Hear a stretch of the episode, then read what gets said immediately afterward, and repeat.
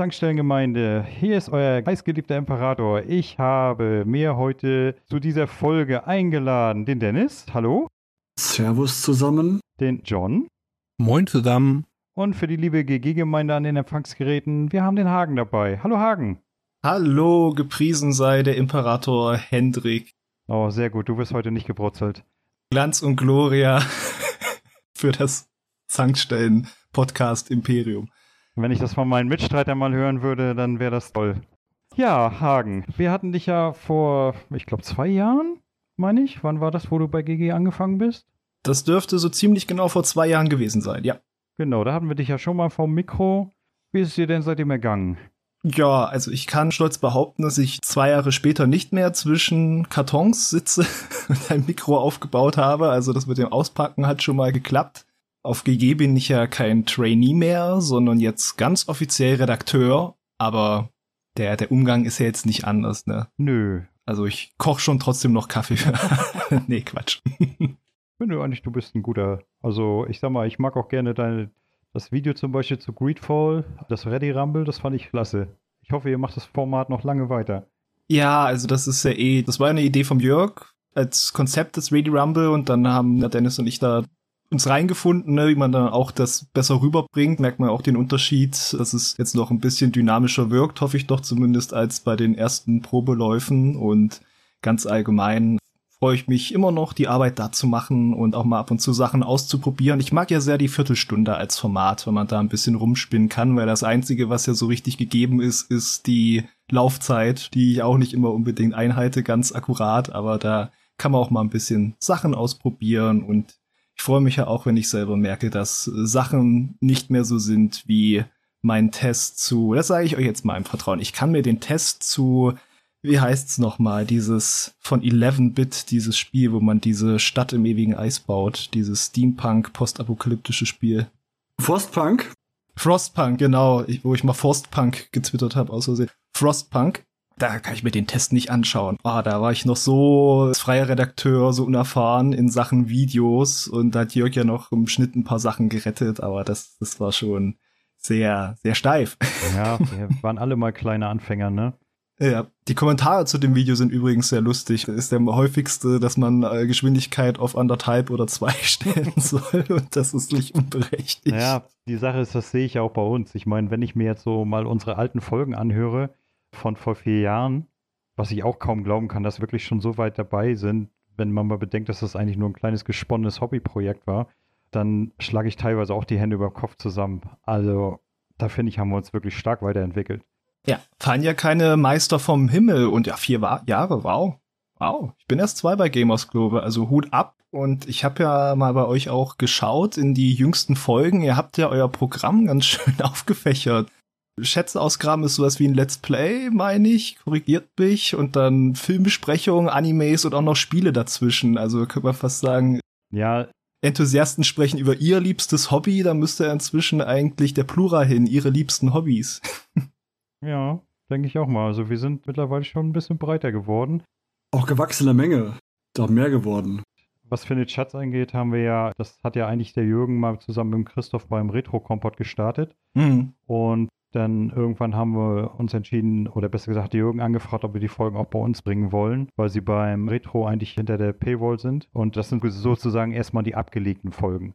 Aber da die da zuerst da waren, habe ich da eigentlich auch kein Problem damit. Mhm. Und ist doch schön, wenn wir das auch ein bisschen anbieten können. Ja, top. So kommen dann sozusagen mehr Leute in den Genuss. Ansonsten war ich natürlich immer darauf, dass ich entweder über Politik oder über meine Sexspielchen sprechen darf. Du, darfst gerne jederzeit über deine Sexspielchen spiel sprechen. Oder über Politik, Sexspielchen. ist ja kein Problem. Also ich sag mal, du machst es wie Jürgen, damals mit Playground und so. Du setzt dich einfach einsam vors Mikro und dann nimmst du so eine Viertelstunde auf oder erzählst, warum das so toll ist, irgendwelche Sexspielchen zu spielen. Ich sehe schon vor mir. Die Elfhandkolumne. ja, genau. Und am besten, er lädt sich immer wechselnde Partner ein, John. Lädt wechselnde Partner ein und du erzählst da sehr fachmännisch und der andere sagt immer nur, ja, nein, ich habe mir ja noch nie in meinem Leben ein Sexspiel angesehen. Es gibt Sex im Internet, das weiß ich nicht. Äh, Was sind Pornos? Wie war doch Regel 34? Ja, Regel 34. Ja, Regel 34. Mhm. Und ansonsten, wenn ich mal so überlege, du hast ja mittlerweile bei Gamers Global doch einen ganz Teil an dich gerissen, was ich wie gesagt ja auch nicht schlecht finde. Was habe ich denn? Ja, ich sage so zum Beispiel Formate wie die Viertelstunde. Gut, jetzt hast du mal Dennis den Vortritt gelassen, aber ich finde gut. Ja, da kam jetzt eine Weile äh, keine von mir. Das hat so koinzidiert mit meinem Urlaub auch. Aber das war halt zwischendurch, weil wir halt gucken mussten, wir, wir machen ja eh viel. Hm. Und müssen halt auch immer gucken, dass dann manche Sachen dabei nicht in Vergessenheit geraten. Und ich, weil ich mir immer alles aufschreibe, weil ich mir absolut nichts merken kann, schreibe ich mir halt auch immer sowas gleich auf. Und dann kam ich oft halt an mit, ey, das wäre cool für eine Viertelstunde oder ach, das wäre doch eine Viertelstunde und Ich fand auch lustig eure letzte Twitch-Sendung, wo ihr die neue Seite vorgestellt habt. ja, Da guckst du dir die Videos manchmal an hinterher? die, die Twitch-Videos? Nee, nee, noch nicht. Ich fand das sehr witzig, wenn du da beschäftigt warst mit von wegen, die Leute haben geschrieben, ey, ihr seid zu leise und so. Und du, du sitzt da dann wirklich wie so, ach, verdammt, verdammt, was mache ich jetzt? Was mache ich jetzt? Also, man sieht dir, man sieht dir die Konfusion im Gesicht an. Ich bin ja eh nicht der spontanste Mensch und wenn ich dann sehe, etwas klappt nicht und ich möchte ja auch helfen, aber ich möchte auch nicht wie ein kopfloses Huhn plötzlich aufspringen und den Tisch umwerfen und ich meine, Jörg, der, der kommt mit allem zurecht, der, der wird sich da auch nicht aus der Fassung bringen lassen, aber soll ja vielleicht doch alles noch ein bisschen gemäßigt äh, laufen und vor allem hat mich bei dem Stream ja konkret fertig gemacht, dass ich ja wirklich an den Reglern rumgespielt habe wie das Böse und dann kommt zurück, nö, ist genau wie vorher. ja. Was ich faszinierend fand, also bei mir war der Ton die ganze Zeit toll. Also ich habe alles verstanden und ich denke mal eher, dass viele Leute ihren Rechner nicht vernünftig eingestellt haben. Es kann ja nur nicht sein, dass ich alles vernünftig verstehe und die anderen sagen, es ist alles zu leise. Doch, Das möchte ich gar nicht mal abwälzen auf die Nutzer dann in dem Fall, weil es schauen ja auch viele Leute auf vielen unterschiedlichen Endgeräten und bei uns ist immer die Sache, wir haben es geguckt, halt auf dem Gerät, wo es auch gestreamt wird, also per Lautsprecher und per Kopfhörer klang beides gut. Dann hast du jetzt auch die Sache, schaut jemand per Twitch-App auf dem Fernseher, schaut das auf Mobilgerät und was haben die dann wieder für irgendwelche Vorverstärkung oder nicht Vorverstärkung? Ich glaube, das kommt da alles mit rein. Mhm. Und dann ist die Erfahrung für Leute ganz anders. Und jetzt hatten wir da zum Glück auch ein paar Tipps aus der Community, dass es da in OBS doch ein paar Filter gibt, die wir vorher nicht entdeckt haben. Und dadurch ist es jetzt auf einem einheitlicheren Level, wo es für jeden passt. Und das ist ja auch gut. Aber wir waren ja selber immer erstaunt, weil wir haben es ja super verstanden, warum klingt es bei anderen viel zu leise oder warum müssen manche Leute ihren Fernseher doppelt so laut stellen wie sonst und dann ist jedes Systemgeräusch übelst laut. Ja. Wie sieht's bei euch aus? Ihr Fragen an Hagen. Nicht alle auf einmal. wie sicher sind jetzt die Hanutas vor Jörg? gerade extrem sicher, weil ich keine kriege. Gerade der kleine Supermarkt bei uns um die Ecke, da in Putzbrunnen, der hat schlicht und ergreifend keine mehr da seit zwei Wochen oder so. Jetzt muss ich mich mit anderen Ersatzdrogen behelfen. Mein Gott, es gibt Lieferengpässe bei Hanuta? Ja, ich, und Knoppers auch. Knoppers ist auch inzwischen weg. Minis Hanutas haben sie noch, aber das ist ja, das ist ja nur für einen hohlen Zahn. Also ich weiß, Knoppers sind hier bei Aldi noch da, da kann ich dir vielleicht dann ein Care-Paket doch mal schicken. Na, du kann- kannst du da nicht bei Amazon ein Abo abschließen? ich kaufe ja nicht bei Amazon gerne. Das ist jetzt keine grundlegende, ich finde die Doofhaltung, aber ich finde es immer gut, wenn es eine Auswahl gibt und wenn ich dann sowas merke, wie irgendwie jeder kauft bei Amazon, dann versuche ich das doch eher aufzusplitten. Ich kaufe sehr viel bei eBay, weil das ja dann letzten Endes viele kleine irgendwie An- und Verkäufe und sonst was sind, die halt klar an eBay da was abdrücken müssen, die dann auch Geld kriegen nur dafür, dass die sichtbar sind, aber die kriegen ja trotzdem was davon. Also ich bin entsetzt. Du unterstützt nicht den größten Kapitalisten am Markt, also wirklich. Schäm dich. Den großen Jeff. Nee, also da ist ja echt wie bei Hempels unterm Sofa, ne? Also die müssen erstmal noch viel besser ihre Tracker verbessern, dass die Mitarbeiter bitte noch mehr durch die Lager gescheucht werden und dann noch am besten so Sesam Credits Social Points abgezogen werden, wenn sie sich auf Toilette zu lang die Hände waschen. Also dann finde ich das vielleicht wieder unterstützenswert in seiner Totalität.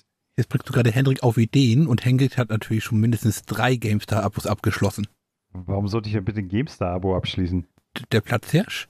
Ja, es mag der Platztisch sein, aber leider ist GameStar hauptsächlich für PC-Spiele da und da ich ja mittlerweile eher zu 95% Xboxler bin, nützt mir GameStar nichts. Ist da nicht mittlerweile auch das Game Pro-Abo mit drin? Äh, ganz ehrlich, GamePro ist ja wohl das größte Drecksblatt auf dem Markt. Natürlich ist es ein Konsolenmagazin. Was hast du erwartet? Nee, das hat nichts mit Konsolenmagazin zu tun. Ich meine, allein wenn ich da auf die Webseite gehe, ne, wo mir dann erstmal 100 Millionen Artikel entgegengeschleudert werden, 10 Gründe, warum das und das so toll ist. Oder ihr habt noch gar nicht gewusst, was das, was dieser und dieser Producer gesagt haben und oh, Nerv. Dankeschön. Ja, das ist genau das, was die Leute immer meinen, wenn die meinen, auf GG sind zu wenig News. Ja, Es ist halt der neue reichweitegetriebene Journalismus, wenn man es so nennen möchte. Die neue reichweitengetriebene Mediensache, die da läuft. Und das ist ja auch der Grund, warum ich auf GG vorher gesurft bin und weil ich da jetzt gelandet bin, weil ich das ja auch nicht so prickelnd finde. Also ganz ehrlich, in dem Moment, wo GG so anfängt, ne, äh, sag ich dir ganz ungelogen, dann kündige ich mein Abo. Die Scheiße, gerade deswegen bin ich gerne auf GG, weil ich da so einen Mist nicht zu sehen kriege. Ja, aber es ist überraschend, wie gut das funktioniert. Also, als der Spiegel das, oh Gott, wann hat der Spiegel das gemacht mit seinen Twitter-Dingern da vor fünf Jahren oder so ähnlich? Und da sind dann aber auch in der Tat die Abozahlen bei denen so gut hochgegangen. Also, es scheint zu funktionieren. Ich verstehe nicht warum, aber nun gut. Es spricht so auf niedrigschwellige Impulse an irgendwie, ne? Dass einfach der, der erste schnelle Klick da ist und dann ist, Hm. denke ich, die Sache, wie es noch verfängt, wenn du da bist. Oder das ist halt wieder Tagesjournalismus, da geht's dann darum, wie viel Laufkundschaft hast du, da lohnt sich ja noch Werbung zu schalten anscheinend. Ich finde aber auch, als das neu war, dieses ja clickbaitig-artige Dings da mit den Fragestellen, hast du nie gesehen und so, war es auch noch so neugierdeweckend ein bisschen. Als man nach dem vierten, fünften Mal gemerkt hat, der Schwachsinn, habe ich auch auf, aufgegeben zu klicken, den, den Spaß. Ich würde ja sagen, es spricht nicht für dich, dass du es das vierte, fünfte Mal erst gemerkt hast. Also mein erster Impuls, wenn ich sowas sehe, ist sofort äh, in der Tat das Klicken, allerdings das Wegklicken. Ich hatte gehofft, dass es nur Ausnahmen waren, die schlechten Beispiele vorher. Also, okay, kann nicht alles so schlecht sein, aber nein, es war alles so schlecht. Ich habe halt Hoffnung, weißt du, ich habe Hoffnung in die Menschheit und überhaupt. Hm, Dann kommt ja noch dazu, dass du das leidige Thema Adblock, also ganz ehrlich, solche Seiten wie GameStar oder, oder GamePro oder was auch immer du an, das kannst du doch mittlerweile ohne Adblocker gar nicht mehr ansurfen. Du willst einen Artikel lesen und du wirst erstmal zugeballert mit Pop-ups und geht nicht mehr, bis du den eigentlichen Artikel nicht mehr siehst. Das geht mir so auf den Zeiger. Ich sag mal, bei GG ist es ja noch harmlos, selbst wenn du da Werbung einschaltest, ne? Du wirst von der Werbung eigentlich so gut wie nicht belästigt. Aber so ein Scheiß wie mir erstmal zum Beispiel auf dem Smartphone, ich lese einen Artikel und mir dann bildschirmgroß einen Pop-up ins Gesicht zu klatschen, das geht gar nicht. Damit kann ich leben. Das Schlimmste, was ich da mal hatte, war für eine Bekannte auf der Telekom, also T-Online-Seite. Und da liefen tatsächlich noch im Jahre 2019 selbst abspielende Videos in voller Lautstärke. Oh, mit La oh, direkt mit Ton. Oh, Das wäre ein Grund für mich, sofort den Vertrag bei der Telekom zu kündigen. Furchtbar. das ist doch, das muss irgendwann mal vor der Genfer Konvention aufgenommen werden, so Werbung mit angeschalteten Ton direkt. Au, au. Ja, Ja. das stimmt, aber du konntest den Ton noch nicht mehr abschalten. Oh, und was? Auch noch. Ja, aber äh, die Internetgewohnheiten, die wandeln sich auch und wo es hingeht mit der Werbung, kann ich euch jetzt auch nicht sagen. Ich bin ganz froh, jetzt bei GG, dass wir erstmal die neue Startseite haben. Da muss man auch erstmal gucken mit der Werbung, weil die manchmal das Layout zerschossen hat, deswegen ist da gerade noch nicht so viel los. In der Hinsicht, weil macht ja nicht eine schöne neue Startseite, damit dann Werbung meint, sie darf damit tun und lassen, was sie will. Nee, nee, nee. Also ich muss ehrlich sagen, auf dem Desktop habe ich mich mit der neuen Seite immer noch nicht angefreundet. Auf dem Handy geht's mittlerweile, aber auf dem Desktop weiß ich nicht. Also irgendwie, ich bin vielleicht altmodisch, aber mir hat die alte Seite besser gefallen. Bin ich auch ganz ehrlich. Lustig. Bei mir umgekehrt. Ich, ich habe es auf dem Handy nicht so sehr bisher. Desktop finde ich es okay, wunderbar. Auf dem Handy schaut es mich ein bisschen. Also ich sag mal, auf dem Handy ist das Letzte, was mich noch stört, was ich damals schon angemerkt habe vor dem Neustart, dass ich jedes Mal wegen dem Tracking das Handy drehen muss. Wenn ihr das Tracking noch hinkriegt, ne, dass ich wirklich meine neuen Dinge klicken kann, ohne das Handy drehen zu müssen, da wäre ich wunschlos glücklich. Also auf iOS geht's, ohne drehen. Ja, auf Android leider nicht. Tja, musst du wechseln. Ja, genau, dein Kreppel kannst du behalten, bitte. So, wen können wir noch beleidigen? Haben GameStar beleidigt, Amazon beleidigt, Apple beleidigt. Na hey, wir sind bei der Zankstelle, wir können alle beleidigen. Ja, im Vorgespräch haben wir noch Microsoft beleidigt wegen Skype. Ja, Skype. Unmöglich, unmöglich, absolut. ich bin ein Freund von Microsoft, wisst ihr ja, ne? Aber manche Sachen von denen, die sind einfach so unverständlich. Ich meine, das größte Verbrechen, was sie jemals begangen hat, war ohnehin Windows Phone einzustellen.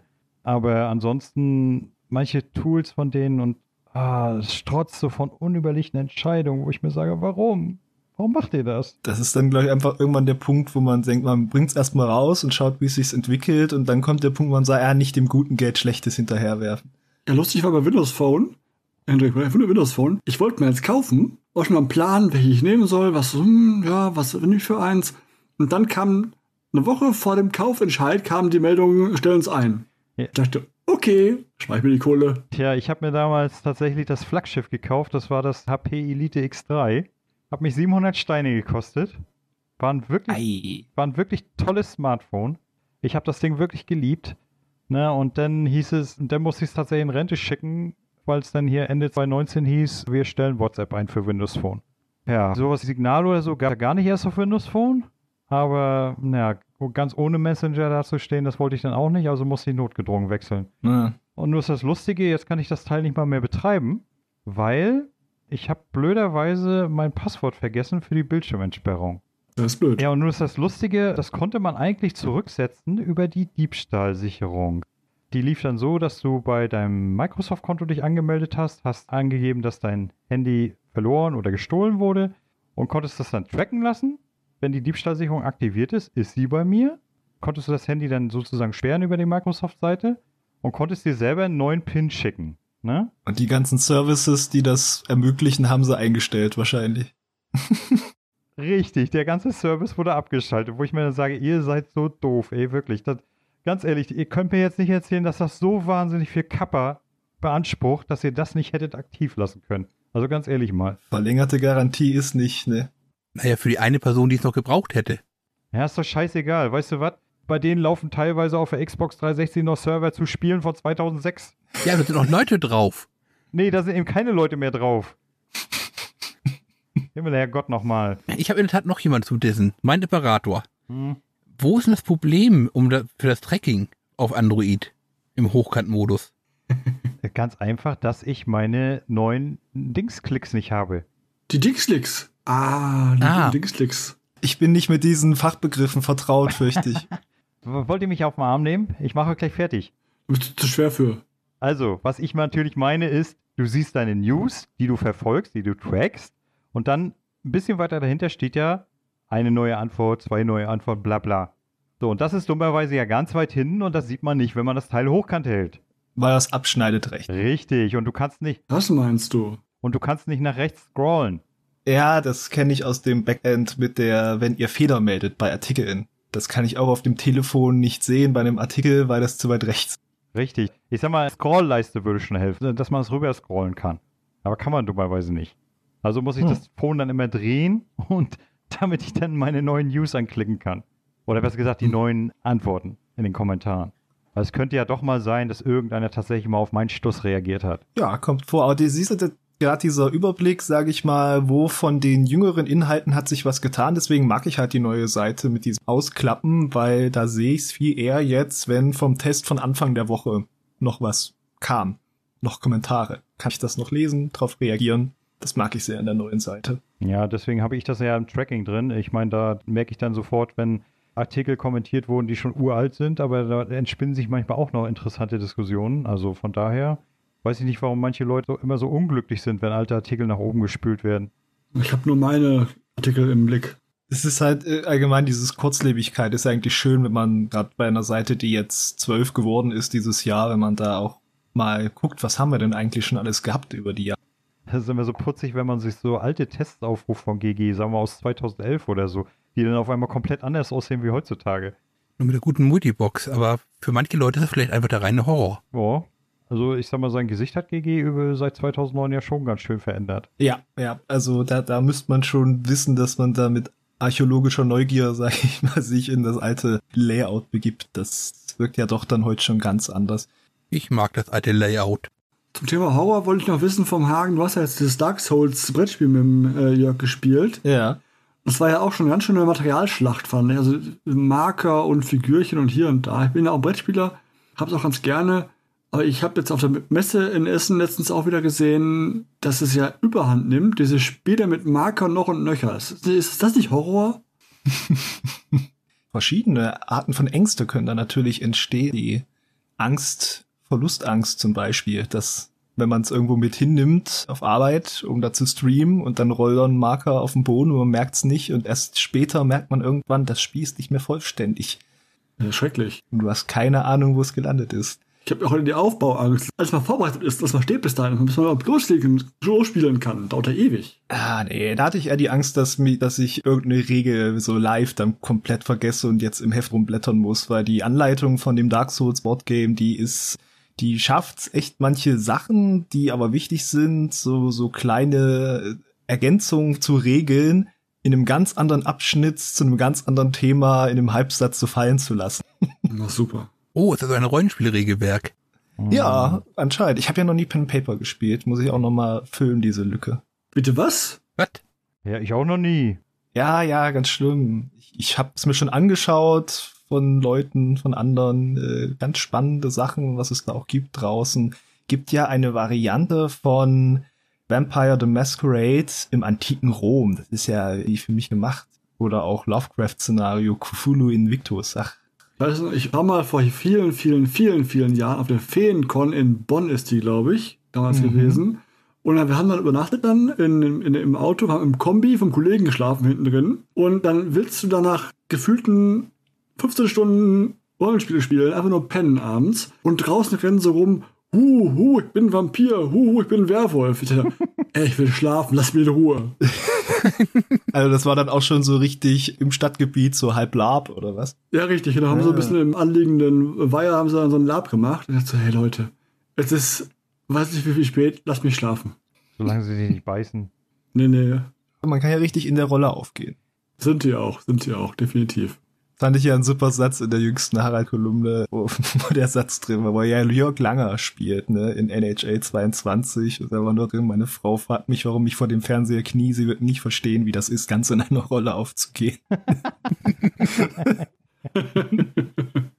Was mich mal interessieren würde, ich habe mir das Dark Souls Brettspiel-Dings noch nicht angeguckt. Was meint ihr denn jetzt mit Markern? Da hole ich dann vielleicht mal aus, genau. Dark Souls gibt's nicht nur als Videospiel, sondern auch als Brettspiel. Das konzentriert sich ganz auf den Kampfaspekt vom Spiel. Also man hat einen typischen Dungeon Crawl. Du fängst auf einer Karte an, auf so einem Viereck. Du baust dir eine Map aus verschiedenen Vierecken zusammen, fängst auf einem an und willst bis zum Boss und musst dafür Mobs wegklatschen, die halt wiederkommen, wenn du stirbst oder dich ans Leuchtfeuer setzt, um äh, Sachen aufzufrischen.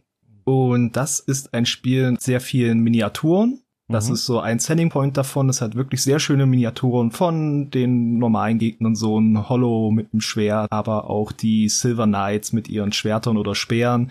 Die man auch sehr schön anmalen könnte. Ja, ich habe noch nie eine Figur angemalt, ja. Ja, ihr habt, habt mich doch schon im Stream gesteinigt mit diesen kleinen, grauen, unangemalten Figuren. Ich, ich lasse es mir doch durch den Kopf gehen. Ja, ich habe ja auch gesehen, dass Jörg jetzt auch für sein Pranken des Löwen direkt mal welche angemalt hat. Und steter Tropfen höhlt auch den Stein. Wir waren noch dabei beim Spiel.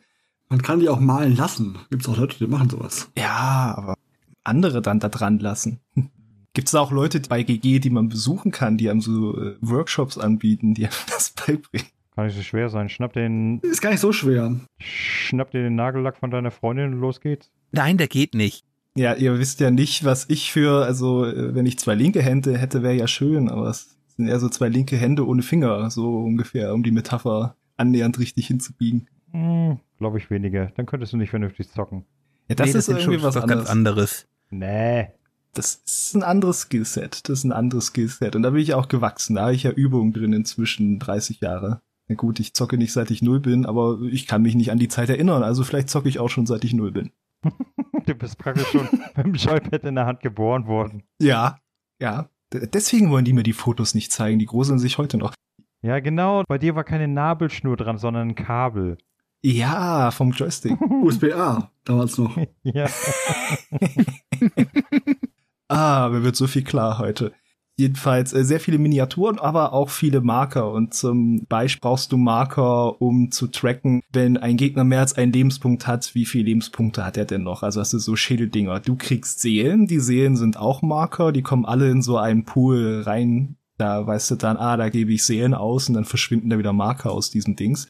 Wenn du dann stirbst, dann darfst du diese Marker auf den Knotenpunkt auf dem Spielbrett schmeißen, wo du gestorben bist und dann gibt's dann noch Sachen, die können bluten, die können gefroren werden, die können Haltung verlieren und vergiftet werden auch noch. Das sind alles mögliche Marker, die dann da rumfliegen. Und dann kommen noch Karten dazu, auf denen da steht, welche Gegner spawnen und solche Geschichten. Ob eine Truhe ein Mimik ist, sind auch extra Karten. Und zumindest der für mich schlimmste Marker war der Akro-Marker, denn den bekommt immer der, der gerade adepte Schaden gemacht hat. Ach, das stimmt. Die gab's auch noch. Und dann wirklich, keine Ahnung, ich glaube, man kann bis zu vier Leute dran spielen. Ja. Das heißt, dann kann ich mir gut vorstellen, dass dieser Akromarker wirklich halt eben immer irgendwie durchgeht. Ganz genau. Und dann neben dem Akromarker gibt's ja noch den anderen, den habe ich da das erste Mal auf dem Tisch gehabt, weil ich habe es immer nur zu zweit meiner Holden gespielt. Und da habe ich den auch lange falsch benutzt, weil ich dachte, ich brauche nicht einen, wer ist als nächstes am Zugmarker. Wir sind zu zweit, immer der andere ist als nächstes am Zug. Aber der Akromarker, der kommt zwar immer zu dem Spieler, der als letztes gezogen ist und der zieht halt Akro, ne? Die Gegner, die dann angreifen, die greifen priorisiert den an, der zuletzt sich bewegt hat weil es in dem Spiel so ist, dass ein Spieler zieht und dann alle Gegner und dann wieder ein Spieler. Da kommt dann die Dark Souls typische Schwierigkeit und auch so ein bisschen taktischer Anspruch rein. So, und dann habe ich gedacht, na, ist, ist doch bei zwei Spielern vollkommen egal, ne? Wer gerade dran war, hat den Marker, wer nicht dran war, der holt sich den Marker und dann ist gut. Aber den Akromarker kannst du, wenn du einen neuen Raum betrittst, irgendeinem Spieler geben. Und dann macht's doch Sinn, dass du diese beiden Marker hast, die ständig auf dem Spielbrett mitliegen. Also hast du bei so einer typischen Konfrontation dieses Stück Kärtchen. Da sind dann die Gegnermodelle, die Spielermodelle. Wir haben ja noch mit einer Erweiterung gespielt, deswegen hatten wir ja überhaupt auch Modelle für Fässer und Grabsteine und sowas. Das sind sonst auch Marker. Und dann hast du diese Marker und dann hast du eventuell noch Seelen, die da rumliegen und dann noch Blutenmarker. Also das kann schon eine Materialschlacht werden, ja. Aber so mag ich ja meine Wettspiele. Also gerade auch wenn es Figuren hat, ich habe gerne ein bisschen Entertainment auf dem Tisch. Hm. Etwas, was die Fantasie mit anheizt. Auch viel eher Deswegen habe ich mir Dark Souls The Board Game geholt. Es gibt ja auch Dark Souls das Kartenspiel, aber irgendwie so bei Kartenspielen müssen die Illustrationen sehr, sehr, sehr schön sein, damit die mich interessieren. Ich glaube, ich gucke mal das Video nachher nochmal an. Weil ich so schlecht erklärt habe, weißt du überhaupt nicht, wovon ich rede. Nö, deswegen nicht, aber es ist durchaus interessant. Das äh, möchte ich mal so visualisiert sehen, sage ich mal. Ja, also kann ich durchaus empfehlen, wenn man Dark Souls mag und man halt damit lebt, dass es ein Dungeon Crawl ist. Also du kämpfst, kämpfst und dann kämpfst du noch ein bisschen mehr und dazwischen verwaltest du mit gewissem Aufwand deine Ausrüstung. Du hast jetzt halt keine NPCs, die dir irgendwelche Quests aufgeben oder so. Das gibt's da nicht. Das ist, glaube ich, eher im Bloodborne Board Game, was es auch gibt, auch mit schönen Miniaturen äh, von einem anderen Hersteller. Das hat halt mehr so eine Kampagne. Das hat dadurch aber auch ein wenig weniger Wiederspielwert, weil du irgendwann halt die ganzen Szenarien, die in der Box sind, kennst. Was mich interessieren würde, Dennis hatte vorhin so angesprochen, Horror. Würdest du Dark Souls unter Horror verbuchen? Das ist ein guter Punkt. Es gibt ja Horror auch einfach als visuelles Thema, sage ich mal. Nicht jedes Spiel, in dem Horrorelemente wie Geister drin sind, ist ja ein Horrorspiel per se, was jetzt irgendwie eine gewisse Angststimmung erzeugen will. Es gibt ja Luigi's Mansion, das ist auch ein Horrorspiel in dem Sinne, es bedient sich halt Horrorthemen, aber ist ja lustig. Und Dark Souls ist ein Dark Fantasy Spiel. Das ist jetzt die einfache Art zu sagen ja und nein, weil Dark Fantasy ist halt, sagt ja schon der Name Dark, das ist halt sehr oft durchzogen mit Horrorelementen, die halt dieses düster Dreckige dann da draus machen. Also es gibt viel Blut, Grausamkeit und halt auch schreckliche Monster zum Beispiel. Also es hat schon Horrorelemente. Hm. Aber was würdest du sagen, was ein Horrorspiel denn aus? Muss ja eindeutig mehr sein als nur ein paar Elemente. Ah, wunderbar. Das kann man jetzt mal so sagen. Ich habe mir gewünscht, ein bisschen über Horrorspiele zu reden auch. Das ist so ein Steckenpferd von mir, Horror. Ich habe schon früher als Kind Edgar Allan Poe Bücher so zum Hörbücher zum Einschlafen gehört. Also nimmermehr, nimmermehr. Sprach der Rabe nimmermehr. Der Rabe. Ganz genau. Oder halt das, kann ich mich noch erinnern, da gab es dann irgendwo im Joker oder so eine MP3-CD mit sieben Stunden Hörbuch halt drauf, Edgar Allan Poe. Und dann musste ich erstmal einen CD-Spieler im Haus finden, der MP3s erkennt. Und als es dann soweit war, ach, herrlich. Wie alt warst du da? Herrlich, herrlich. Da müsste ich so, jetzt, das ist, langsam ist es halt graue Vergangenheit, das ist ganz schlimm. Ich glaube, dann war ich so zwölf. Hm. Also noch nicht so jung, dass man es so erzählen könnte, als wäre es total seltsam gewesen, aber ich, ich weiß nicht, wie viele Leute sich gern Horrorbücher zum Einschlafen anhören. Einen weiteren hast du hier. Ja, wunderbar. Bei mir war es eher so, du konntest mich, wo ich noch Teenager war, du konntest mich mit Horror jagen. Das habe ich eigentlich erst später so ein bisschen für mich entdeckt und ich hatte, kann ich mich noch daran erinnern, das hatte ich glaube ich in Folge 1 schon mal erzählt. Ich hatte damals so ein Hörspiel, das hieß Gräfin Dracula. Mhm. So ein ganz absurdes Ding, so eine Horde Seemänner. Klingt eher wie Elfans Pornospielchen. Nein. Irgendwie langsam bei der Horde Seemänner dachte ich jetzt auch an Elfand wieder, ja. Okay. Nein, das war so eine Horde Seeleute, die hatten Schiffbruch erlitten auf einer einsamen Insel und da lebte dann halt die Gräfin Dracula und mhm. die war auch so richtig übel vertont, also so richtig so, dass einem als Zwölfjähriger der Schauer über den Rücken lief Und dann hatten die das auch wirklich gut gespielt. Also so von wegen, ja, ich saug euch jetzt aus, papp, papp, papp, papp, ne? So, womit man halt so kleinen Jungs Angst machen kann. Mhm. Und ich schwöre euch, ich habe nächtelang immer unter mein Bett geguckt. Super. Aber trotzdem habe ich mir die scheiß Kassette bestimmt 20, 30 Mal angehört. Ich weiß nicht wieso. Ja, er hat eine gewisse Faszination, steckt da ja auch drin. Ich weiß nicht, wie geht es euch denn? Habt ihr Angst, wenn, also kennt ihr das, wenn ihr einen Horrorfilm schaut, Buch lest, dass ihr dann richtig so Angst habt auch? Ja, kenne ich. Das mache ich nie und deswegen nein. Doch. kenne ich durchaus. Das war so schön. Ich hatte hier mit einer Bekannten die, Gott, die Dame in Schwarz gesehen. Den mit Radcliffe, den englischen Film, auf, wo er dann auf so einer Insel ist. Mhm. Und natürlich auch schön mit Nebel. Ja, ach, wunderbarer Film. Ja. Sorry. Und dann darf die junge Dame dann noch nach Hause fahren und es war, lebe auf einer Insel und es war neblig. War nicht so toll. Also ich muss ehrlich sagen, Horrorfilme bei mir äh, erzeugen schon lange keine Angst mehr. Also weiß ich nicht. Ich bin da in der Beziehung, glaube ich, inzwischen abgestumpft. Ich habe schon lange keinen Horrorfilm mehr gesehen, wo ich wirklich das Gefühl hatte, grusele mich. Ich sehe sie teilweise sogar eher so ein bisschen komödienmäßig. Wenn es mal wieder so total übertrieben ist oder mega splatterig oder äh, auch so psychologischer Horror, der zieht bei mir irgendwie nicht mehr. Da hatten wir jetzt auch nämlich auch schon ganz schöne Sachen. Also bei mir auch so subjektiv, also weiß nicht, ob ich mir da selbst das vormache, aber ich habe da so Bücher sowieso nicht. Filme fallen mir jetzt auch gerade keiner ein. Bei Spielen kann ich noch einmal zwei Sachen erzählen, die mir auch wirklich fertig gemacht haben. Aber meistens finde ich Horror einfach nur interessant. Hm. Also ich finde, die haben so eine ganz eigene Art, was sie so für Themen behandeln und wie sie Spannung erzeugen, gerade wie so ein Poe oder wie ein Lovecraft Spannung erzeugen, das fesselt mich halt richtig und das ist halt auch gern mal auf eine gewisse Art fantasievoll, der Horror. Ich habe vielleicht einfach nur nicht genug Schund gelesen, dass es mich desillusioniert hätte. Wobei, mir fällt gerade ein, doch, ein Film, doch, der hat mich doch ein bisschen, ja, ich sag mal nicht verängstigt, aber doch ein bisschen äh, grüberisch zurückgelassen in letzter Zeit. Äh, Das heißt, der war vor drei oder vier Jahren. Ich weiß nicht, ob, der, ob einer von euch den kennt, der hieß äh, Senseless. Ist der auf äh, Netflix? Das weiß ich nicht. Da ging es darum, da hatten sie irgendeinen so Typen in der Mache und dem haben sie nach und nach alle Sinne abgenommen. Also dem haben sie die Hände verbrannt, haben ihm die Zunge entfernt, die Ohren ausgemerzt, die Augen und so weiter, dass er praktisch nachher am Ende so in sich gefangen war. Also das, diese Vorstellung fand ich schon etwas eklig.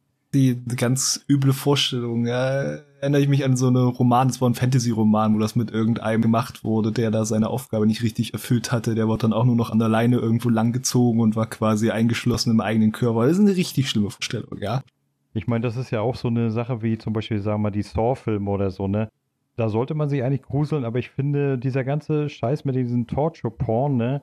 Das ist einfach nur, weiß ich nicht, also die sind mittlerweile in meinen Augen einfach nur noch lächerlich, weil sie immer mehr übertreiben und es wird immer blöder. Also ich habe aufgehört, den Scheiß zu gucken.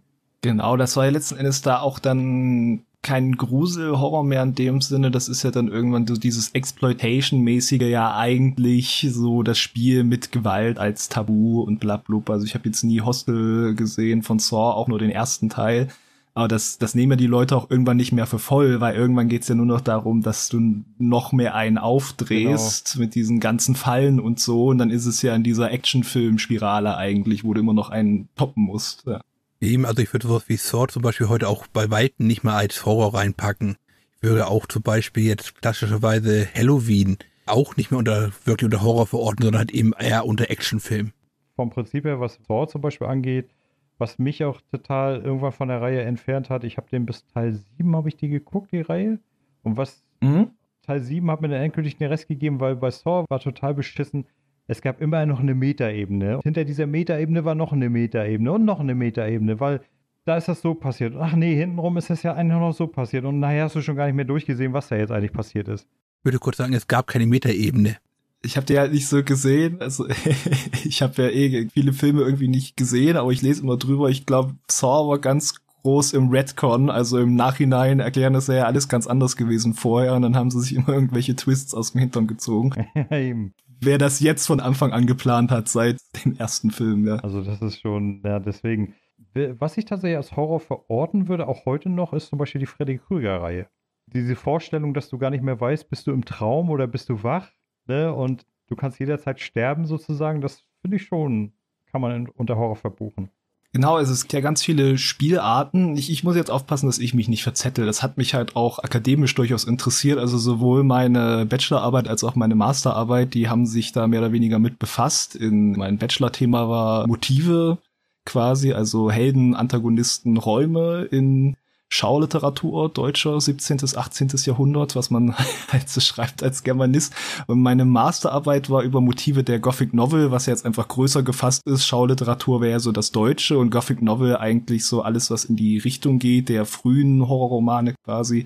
Ganz doll runtergebrochen. Motive davon in New Romancer, weil ich das ganz spannend fand. Einfach, ich habe das gelesen und gedacht, ach krass, was da alles eigentlich an so Horrorsymbolik drinne ist mit Särgen, und KIs, die mit Geistern verglichen werden. Und da konnte man doch motivgeschichtlich schön was draus stricken. Hm. Und Horror ist, ist halt, ich habe ja schon gesagt, ist so schön, dass Spannung erzeugt. Und ich finde die ganzen Motive da drin einfach nur so spannend, weil es oft so psychologisch ist, weil es geht ja immer darum, was ist eigentlich schrecklich, was wird dir präsentiert als Bedrohung oder das Grausame und das kann halt so was Existenzielles sein, wie du sagst bei Senseless, so dass alle meine Sinne weg sind, aber ich bin noch da, eingeschlossen im eigenen Körper.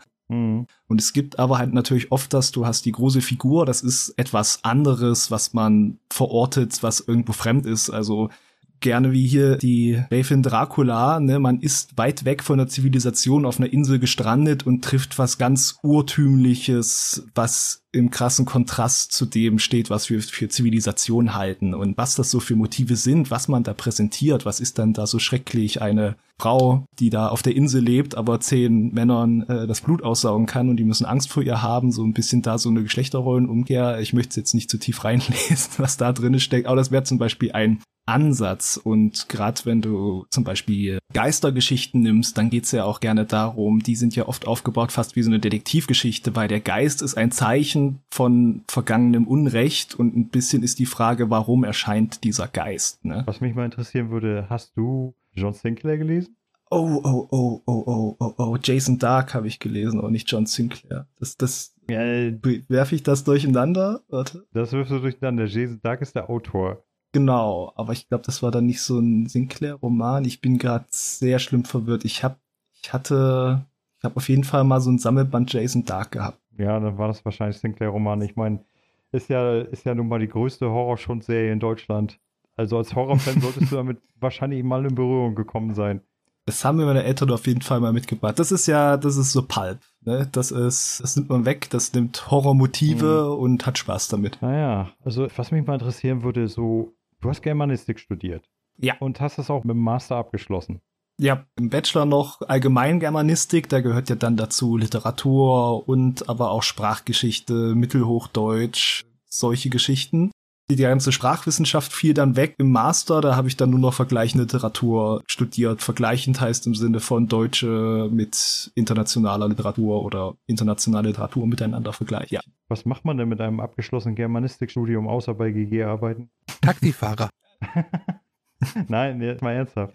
Es sind ja jetzt die Witze, die erzählen wir uns ja selbst bloß im Studium seit dem ersten Semester, das, beziehungsweise wo wir mal damals an der Schule jemanden da hatten, der uns so beraten sollte, wenn wir nicht wissen, was wir machen wollen nach der Schule. Ich habe dem gesagt, ich würde gerne Deutsch Geschichte studieren. Da hat er auch gesagt, ja, man kann der Dativ ist dem Genitiv seinen Tod schreiben oder man kann Taxi fahren. Ich weiß auch gerade gar nicht, ob wir das nicht vor zwei Jahren schon hatten, das Thema, aber alles und nichts ist ja letzten Endes so. Man kann beim öffentlich-rechtlichen Rundfunk unterkommen, wie es vielen passiert. Man kann bei Forschungsinstituten arbeiten. Man kann bei Museen anfangen.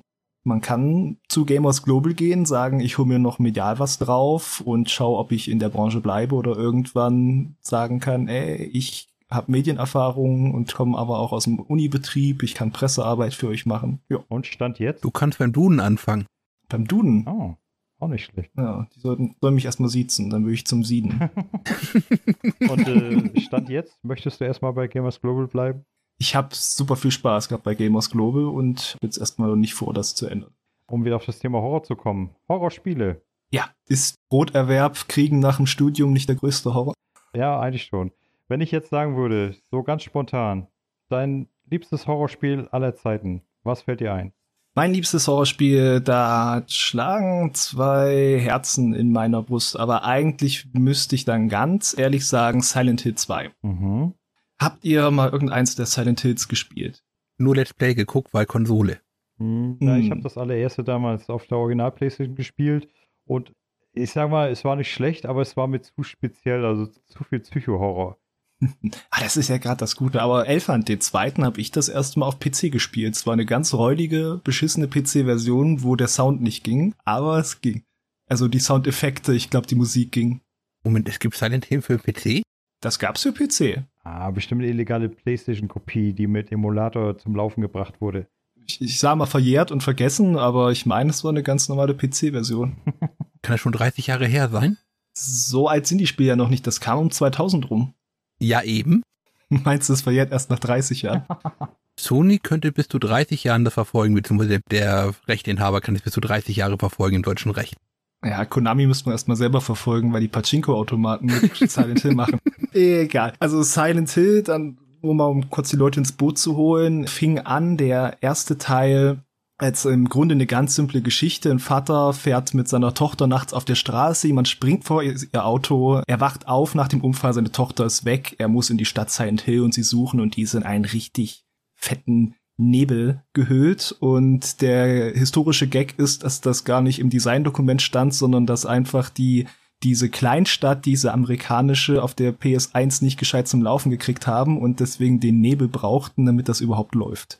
Aber der Nebel war halt perfekt, weil der hat die Stimmung richtig toll gemacht und Silent Hill zeichnet sich vor allem für mich aus durch dieses Monster-Design, das sehr surreal ist. Also das sind so teils komische, verformte, fleischfarbene etwas Kreaturen oder Dinge, die mehr Beine haben, als sie sollten und dafür keine Arme, halt so abgefahrenes Zeug. Und das Schöne ist, das ist nicht einfach so da, sondern das hat einen psychologischen Hintergrund, weil die Stories laufen so ab. Der erste Teil kam raus, es gab einen Kult in dieser Stadt und der hat irgendwas beschworen. Und das ist richtig schief gegangen. Und das Mädchen, was quasi geopfert wurde, um diesen Dämon zu beschwören, das hatte so Assoziationen und diese wurden dann zu diesen Monstern in der Stadt. Der dritte hat das dann fortgesetzt, diese Kult-Story, und die anderen, die machen eigentlich immer alle ihr eigenes Bier. Und der zweite, das war der perfekte Sturm von diesem Entwicklerteam Silent. Der ist einfach von vorne bis hinten heute noch atmosphärisch ein Meisterwerk. Drunter kann ich es jetzt nicht machen von der Beschreibung. Es geht um einen Mann, dessen Frau vor drei Jahren gestorben ist, James Sunderland, und der kriegt plötzlich einen Brief von seiner Frau. Ist etwas ungewöhnlich, wenn die eigentlich seit drei Jahren tot ist. Und er fährt dann los in diese Stadt, Silent Hill, wo er damals mit seiner Frau die Flitterwochen verbracht hat, weil sie gesagt hat, ich treffe dich dort an unserem besonderen Ort. Und da haben wir wieder diese Kiste, dichter Nebel, fiese Monster und andere Menschen, die dort sind. Und warum ich jetzt sage, das ist das beste Horrorspiel, was mir einfällt, ist, ne, ich habe es ja schon gesagt, diese ganze Stimmung, der Soundtrack von Akira Yamaoka, der halt einmal so richtig Industrial Krach zwischendurch hat, aber auch richtig schöne Instrumentalstücke, aber einfach die diese Geschichte und man kann es halt nicht erzählen, ohne es komplett durchzuspoilern. Und können wir sagen, ich weiß, ihr spoilert gerne im Podcast. Was sind Spoiler? Reden wir über Autos? Ich kann dazu nur sagen, ich habe mir das jetzt gerade mal auf Wiki angeguckt. Das gab es in der Tat für den PC. Ich habe auch gerade nachgesehen, ja. Ja, Ist mir völlig entgangen. Und zum Zweiten, wenn ich mir mal die Zusammenfassung angucke von Teil 1 und Teil 2, dann scheint mit Teil 2 eher ein Remix von Teil 1 zu sein. Nein, Teil 2 ist völlig nein, anders. Nein, nein, Teil 2 ist richtiges Ausnahmeding. Ja, aber wenn ich mir die Story hier so durchlese, ist sie fast genau gleich. Nein, nein, nein. Bei dem ersten ist es ja der Vater, der seine Tochter sucht. Und jene Tochter taucht dann im dritten wieder auf. Das war jetzt ein Spoiler, Entschuldigung, egal. Der zweite ist komplett für sich. Der hat keinerlei Beziehung zu irgendwas, was da vor oder danach kommt, außer halt so Gags im späteren Teilen, wie zum Beispiel, dass da eine Figur auftaucht, die auch Sutherland mit Nachnamen heißt und dann sind die vielleicht irgendwie verwandt. Ach nee. Aber das ist diese eine Geschichte von dem Mann, der seine Frau sucht dort und dort auch andere Menschen trifft. Und warum das so genial ist, ist, das ist die psychologisch tiefste Geschichte, die ich kenne aus einem Videospiel, weil die ist richtig mies. Du hast diesen Typen, der wirkt wie ein totaler Langweiler.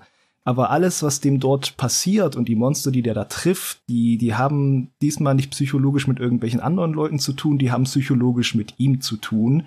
Und diese, was dort wirklich passiert, also warum er dort an diesem Ort gelandet ist und warum er vor diesen Monstern fliehen oder die bekämpfen muss und seine Frau finden muss und warum dann zum Teil andere Monster auftauchen. Der Pyramid Head ist ja aus dem zweiten. Das ist ja so diese berühmteste Figur aus diesem Franchise. Die läuft ja dort rum und vergewaltigt andere Monster. Ja, das muss man sich mal im Kopf äh, zergehen lassen. Das rafft man nur so halb, wenn man sieht, das erste Mal dem Spiel, weil es ist halt auch mit dieser Grafik und es ist aber auch so inszeniert. Der versteckt sich in einem Schrank und schaut dann da durchs Schlitze und sieht nur, dass dieses Monster da mit anderen Monstern in der Küche irgendwas macht. Die sind aber sehr klar weiblich konnotiert. Und das kriegt dann noch andere Elemente und Du triffst da ja auch noch andere Figuren, eine Frau und einen bisschen dicklichen Typen und ein kleines Mädchen und bis auf das kleine Mädchen, die haben alle solche abgefuckten Hintergrundgeschichten. Du merkst auch in diesem Teil das erste Mal, dass sie in der Tat anscheinend andere Monster sehen als du.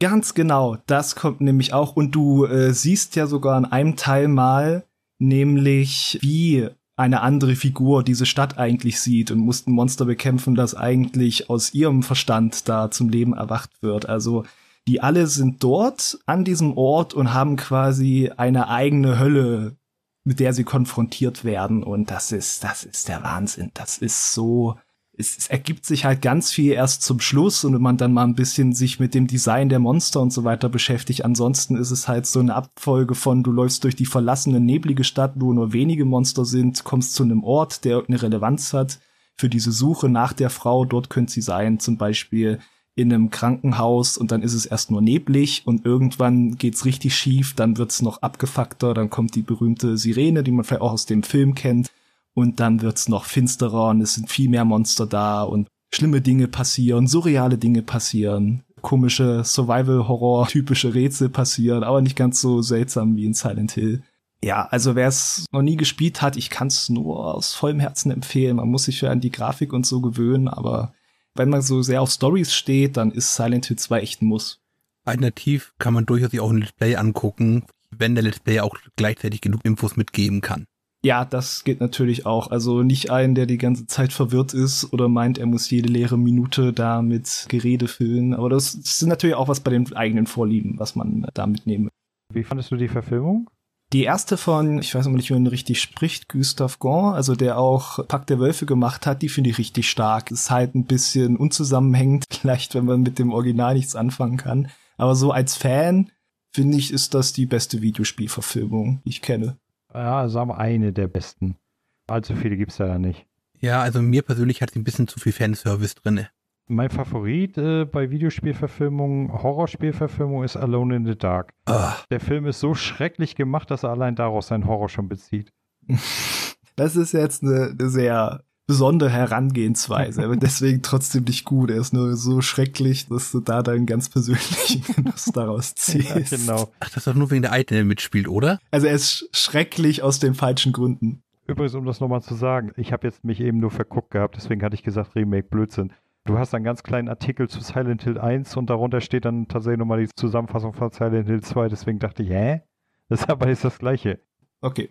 Es gibt aber auch wirklich ein Remake vom ersten oder ein Reboot eher, also der dieselbe Geschichte erzählt, auch mit ganz anderem Gameplay. Das Shattered Memories, das ist auch so eine etwas andere Art von der Serie. Aber ja, also von der Reihe ist den ersten habe ich auch nie durchgespielt, wirklich. Da bin ich halt sehr spät zur Party gekommen und diese PS1-Grafik, die kickt mich nicht so. Aber den zweiten, dritten, vierten, auch den vierten noch, der wieder ein bisschen schräg ist, finde ich alle ganz toll. Ich mag ja sogar das Gegnerdesign und die Musik im fünften nach, in dem Homecoming. Den Homecoming finde ich in der Tat, zumindest rein als Zuseher, das zweitbeste Silent Hill. Werde ich dir nicht widersprechen. Dennis, du warst nicht so Horrorspiel-Fan, ne? So gar nicht. Überhaupt nicht. Bei mir ist es so, ich reagiere sehr empfindlich auf diese Schockelemente, diese, diese Jumpscares. Mhm. Und die sind bei Horrorspielen doch meistens recht häufig, deswegen macht das keinen Spaß. Ja, ja, nee, das ist ja auch ein Element. Ich meine, das ist ja das billige Feuerwerk, sage ich mal. Der zweite Silent Hill-Film, dieser 3D, äh, der war ja auch die letzte Grütze und der hat ja Jumpscares für die lächerlichsten Dinge. Irgendwie, glaube ich, ganz zu Anfang ein Toaster. Das Toast rauskommt, aber die machen halt noch diesen Soundeffekt drunter, ist ein Jumpscare. Größte Grütze da könnte ich auch der zweite interessieren, weil der ist halt wirklich sehr psychologisch anstrengend. Der geht halt auch mal auf die Sinne mit dieser Klonk, Klonk, pff, Industrial-Musik, wenn die Monster kommen. Aber der hat einen einzigen optionalen Jumpstare wirklich äh, im ganzen Spiel. Okay. Hm. Not convinced yet. ich werde dich jetzt nicht über, hätte ich jetzt nicht äh, zum Horror bekehren, ja. Aber Ja, äh, Horrorspiele, wenn wir vielleicht darauf abbiegen, das ist ja dann noch mal äh, was Besonderes, weil Horror hat in Spielen hat ja eine eigene Herausforderung, weil wenn du einen Film hast, ein Buch hast, da ist ja eigentlich wie bei einem Witz kommt sehr viel auf das Timing an, auf das Aufbauen oder so Anspannung und dann wieder ein Schock oder kein Schock und dann flacht sie ab die Anspannung und so weiter. In anderen Filmen wird das ja gerne so gemacht, dass sie dich schön packen und du weißt, ah, gleich kommt der Jumpscare, gleich kommt der Jumpscare. Spieler haben es da schwerer.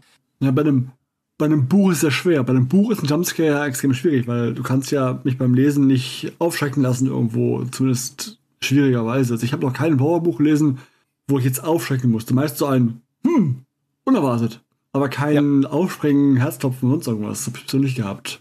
Genau, das hat ja auch viel mit Audiovisuellem zu tun, dieses Jumpen, ne, dass man so zusammenzuckt, weil was auf einen eindringt, das ist ja eine körperliche Reaktion. Bücher haben ja eine ganz andere Art, das aufzubauen. Und da hat es ja aber auch mit Timing zu tun. Und Spiele können das ja viel schwieriger, weil sie das Pacing nicht so gut kontrollieren können. Die können nicht kontrollieren, wie du dich durch den Raum bewegst. Die können schlechter kontrollieren, wo du gerade hinsiehst. Das gibt's ja auch bei vielen Horrorspielen. Die ja. Musik sagt dir, oh, hier war gerade irgendein Schockeffekt, aber ich habe ihn gar nicht gesehen. Ich weiß nur, die Musik sagt mir, hier müsste gerade irgendwas Bedrohliches passiert sein. Und da ist es halt sehr unelegant, dir die Kamerakontrolle zu entreißen oder noch schlimmer L3, um hinzuschauen. Ja. Da wird ja auch getrickst. Äh, ich weiß nicht, ob ihr vier irgendwann mal gespielt habt, diesen Action-Horror-Shooter von ja. Monolith. Da gibt's ja diese ganz berühmte Szene weit am Anfang, wo man eine Leiter runterklettert. Und da wussten sie natürlich, wo du hinschaust, weil er muss sich ja umdrehen und diese Dinger anfassen und plötzlich steht da ein Mädchen, wo du gerade noch standst. Ne? Das ist da so eine Art, damit umzugehen. Aber eigentlich, was das ganz Starke ist von Horror und Spielen, finde ich, ist gerade, dass du dich selbst durch den Raum bewegst und da bist. Das sorgt ja für eine ganz andere Atmosphäre, weil du bist ja doch irgendwie da durch das Spielen. Und daher sind auch so ein gutes Level und Sounddesign schon die halbe Miete. Das erkennt man ganz gut bei so einem Titel wie Dead Space 1, wo ja längere Phasen auch mal sind, eigentlich, wo jetzt nicht sofort das Monster kommt, aber du fühlst dich in jeder Sekunde eigentlich in dem Spiel so, als könnte gleich eins kommen, mhm. weil die Gänge, Dead Space spielt auf einer, einem Raumschiff, das von irgendeiner komischen Gefahr überrannt wurde. Man weiß nicht, sind es Aliens oder sonst was. Und also am Anfang des Spiels, man muss sie dann zerteilen, damit sie einen nicht zerteilen. Und dieses Schiff ist halt verwinkelt, es ist groß, alles da drin halt, irgendwo fällt dauernd irgendwas Metallisches runter und klonkt da durch die Gegend. Das ist eins von den beiden Spielen, die ich nicht so lange am Stück spielen kann, weil es wirklich die ganze Zeit auf einen eindringt und da geht dir dann auch ein bisschen die Pumpe. Also da habe ich am ehesten schon Angst. Mhm. Ich fand Dead Space nicht so schlimm, weil es eigentlich mhm. relativ offensichtlich ist, wie ich finde, wann die Monster kommen. Wenn du es erstmal durchblickst, das System, ja, aber ich, ich kann das trotzdem nicht abstellen, aber das ist dann vielleicht auch, also ich finde, der Sound ist so gut, dass ich mich da nicht entspannen kann gut. Okay, wobei Dead Space hat in der Tat ein, ja, es ist kein Jumpscare im eigentlichen Sinne. Jumpscare sind ja eigentlich halt eben erstmal dieses laute Geräusch, was auf einen eindringt, dass man deswegen zusammenzuckt, sondern es hat ja eine böse Überraschung, wenn man an einen bestimmten Verkaufsautomaten das erste Mal rangeht. das war eine Situation, da war ich dann auch vielleicht kurz in Panik. es hat ja auch echt viele Jumpscares. So, die Monster sind ja Jumpscare-Monster. Ne? Irgendein Lüftungsschacht fliegt auf, Geiger machen schrille Geräusche und die machen immer noch. Oh!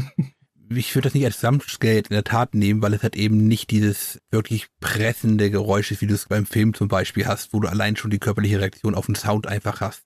Mm. Kann natürlich sein, wenn man Kopfhörer auf hat, alles voll aufgerissen, dass es dann genauso wirkt. Du, ganz ehrlich, wenn du wirklich mal einen Jumpscare haben willst, ne, dann setz dir Kopfhörer auf, schau dir abends irgendwo im Privatfernsehen einen Film an, bei normaler Lautstärke und dann kriegst du den Jumpscare deines Lebens, sobald die Werbung losgeht. Nein, das bekomme ich nicht. Den Jumpscare meines Lebens bekomme ich, wenn ich im VR spiele und jemand fasst mich dann an. mm. aber, das, aber ja. ist dir das wirklich schon mal passiert? Ich dachte, dich fasst nie jemand an. Wow. Also ich habe ja VR gespielt in den 90ern, da war ich noch bei meinen Eltern. Ach so. Aha. und hatte noch eine kleine Schwester, die auch noch im Haus wohnte. Äh, man kann sich leicht dran gewöhnen, sag ich einfach mal. Ah, okay. Ähm, Hagen, Frage, würdest, würdest ja. du Spec Ops The Line als Horror verbuchen? Ah, das ist eine sehr gute Frage. Spec Ops The Line. Hm. Das spielt ja auch sehr mit Wahrnehmung, ne? vor allem bei der letztendlichen Auflösung des Spiels. Ich würde Nein sagen. Ja, aber das ist ja mehr so in die Psycho-Thriller-Richtung dann doch letzten Endes. Also Sagen wir nur, weil da Leute potenziell in den Wahnsinn abdriften, ist es noch nicht unbedingt dann Horror, obwohl ja auch so Schrecken des Krieges und sowas mit reinspielt. Aber so in, in insgesamten würde ich sagen, nee, das ist, würde jetzt für mich noch nicht im engeren Sinne unter Horror fallen. Es gibt vor allem auch nur eine einzelne, an sich relativ unwichtige Entscheidung, die überhaupt da entsprechend gerettkonnt wird, eventuell. Die da wäre? Die mit der Brücke, mit dem Dieb und Soldaten. Hm, ja, okay. Aber wir hätten ja eine Reihe, die wir bis jetzt angesprochen haben, das wäre zum Beispiel Resident Evil. Wie sieht's da aus bei Hm. dir, Hagen? Wann war deine erste Berührung mit der Reihe? Die war ganz, ganz früh, da kann ich dir nicht sagen, wie alt ich war, da habe ich meinem Bruder zugeschaut, wie er auf dem PC Resident Evil 2 gespielt hat und irgendwann kam er auf die Idee, dass er mich vielleicht mal wegscheuchen sollte, weil das vielleicht bleibende Spuren hinterlässt, wenn er mit Leon S. Kennedy da durchläuft und ich sehe für damalige Verhältnisse ja sehr gut gerenderte Figuren im Vordergrund, die tot in irgendwelchen Ketchup-Pfützen auf dem Tisch liegen. Das sind jetzt so halb verschüttete Kindheitserinnerungen, die da noch da sind, wie ich da stehe mit meinem Kinderschlafanzug und diese Dinge sehe. Bei Resident Evil 2, da habe ich mal, da habe ich mal den Jumpscare meines Lebens bekommen. Okay. Und zwar habe ich das damals mir frisch direkt am Release Day geholt. Und dann habe ich damals eine kleine Einzimmerwohnung gehabt und hatte ein paar Kumpels eingeladen. Muss dir so vorstellen, ich saß dann in meinem Wohnzimmer im Sessel und die saßen alle drei hinter mir auf der Couch. Ne, und habe ich so schön gespielt, lauf durch das Polizeirevier, mach und tu. Und da gibt es nur eine Szene, wo du in so einem Verhörraum bist und sobald du dir das First Aid Spray schnappst, springt ein Licker durch das Fenster Ah, durch, den, durch den Verhörspiegel, ne? Nimmst du das Mhm. Spray nicht, passiert gar nichts. Aber nimmst du das Ding, so. Und ich sag mal so, da bin ich ein kleines bisschen zusammengezuckt. Und dann auf einmal, mein einer Kumpel hinter mir, der schreit da los. Wah! Ey, ich schwöre, ich bin aus dem Sessel gesprungen, ich hätte mal einen Herzinfarkt gekriegt. Äh, ich ich gucke ihn nur an, ich sag, bist du nicht ganz dicht? Was soll das? Also danach habe ich auch, danach Wunderbar. habe ich auch erst weiter gespielt, wo die weg waren. Furchtbar. Die wurden die wieder eingeladen. Ja, so ungefähr. Und äh, dann habe ich So zerbrechen Freundschaft.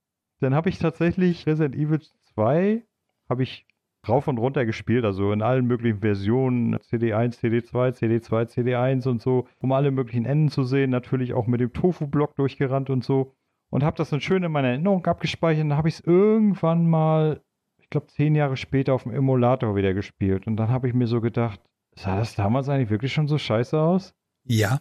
Also das, das kann man Das ist halt, was damals noch, war ja viel mehr Grafik, noch so ein bisschen eher die Stütze für die Fantasie Ja. letzten Endes, ja. Äh, Ich meine, wenn ich das jetzt vergleiche mit der Neuauflage, ne, die ich übrigens immer noch mal spielen müsste, die habe ich zwar liegen, aber ich komme irgendwie nicht dazu, dann ist das wirklich ein Unterschied wie Tag und Nacht. Wahnsinn. Hm. Das ist, glaube ich, auch mein Vorteil. Das erste, was ich so richtig quasi mit voller Absicht auch gespielt habe, das war tatsächlich das Remake vom ersten auf dem GameCube. Und das ist auch bis heute für mich eins der Highlights der ganzen Reihe. Also viel besser wird's nicht.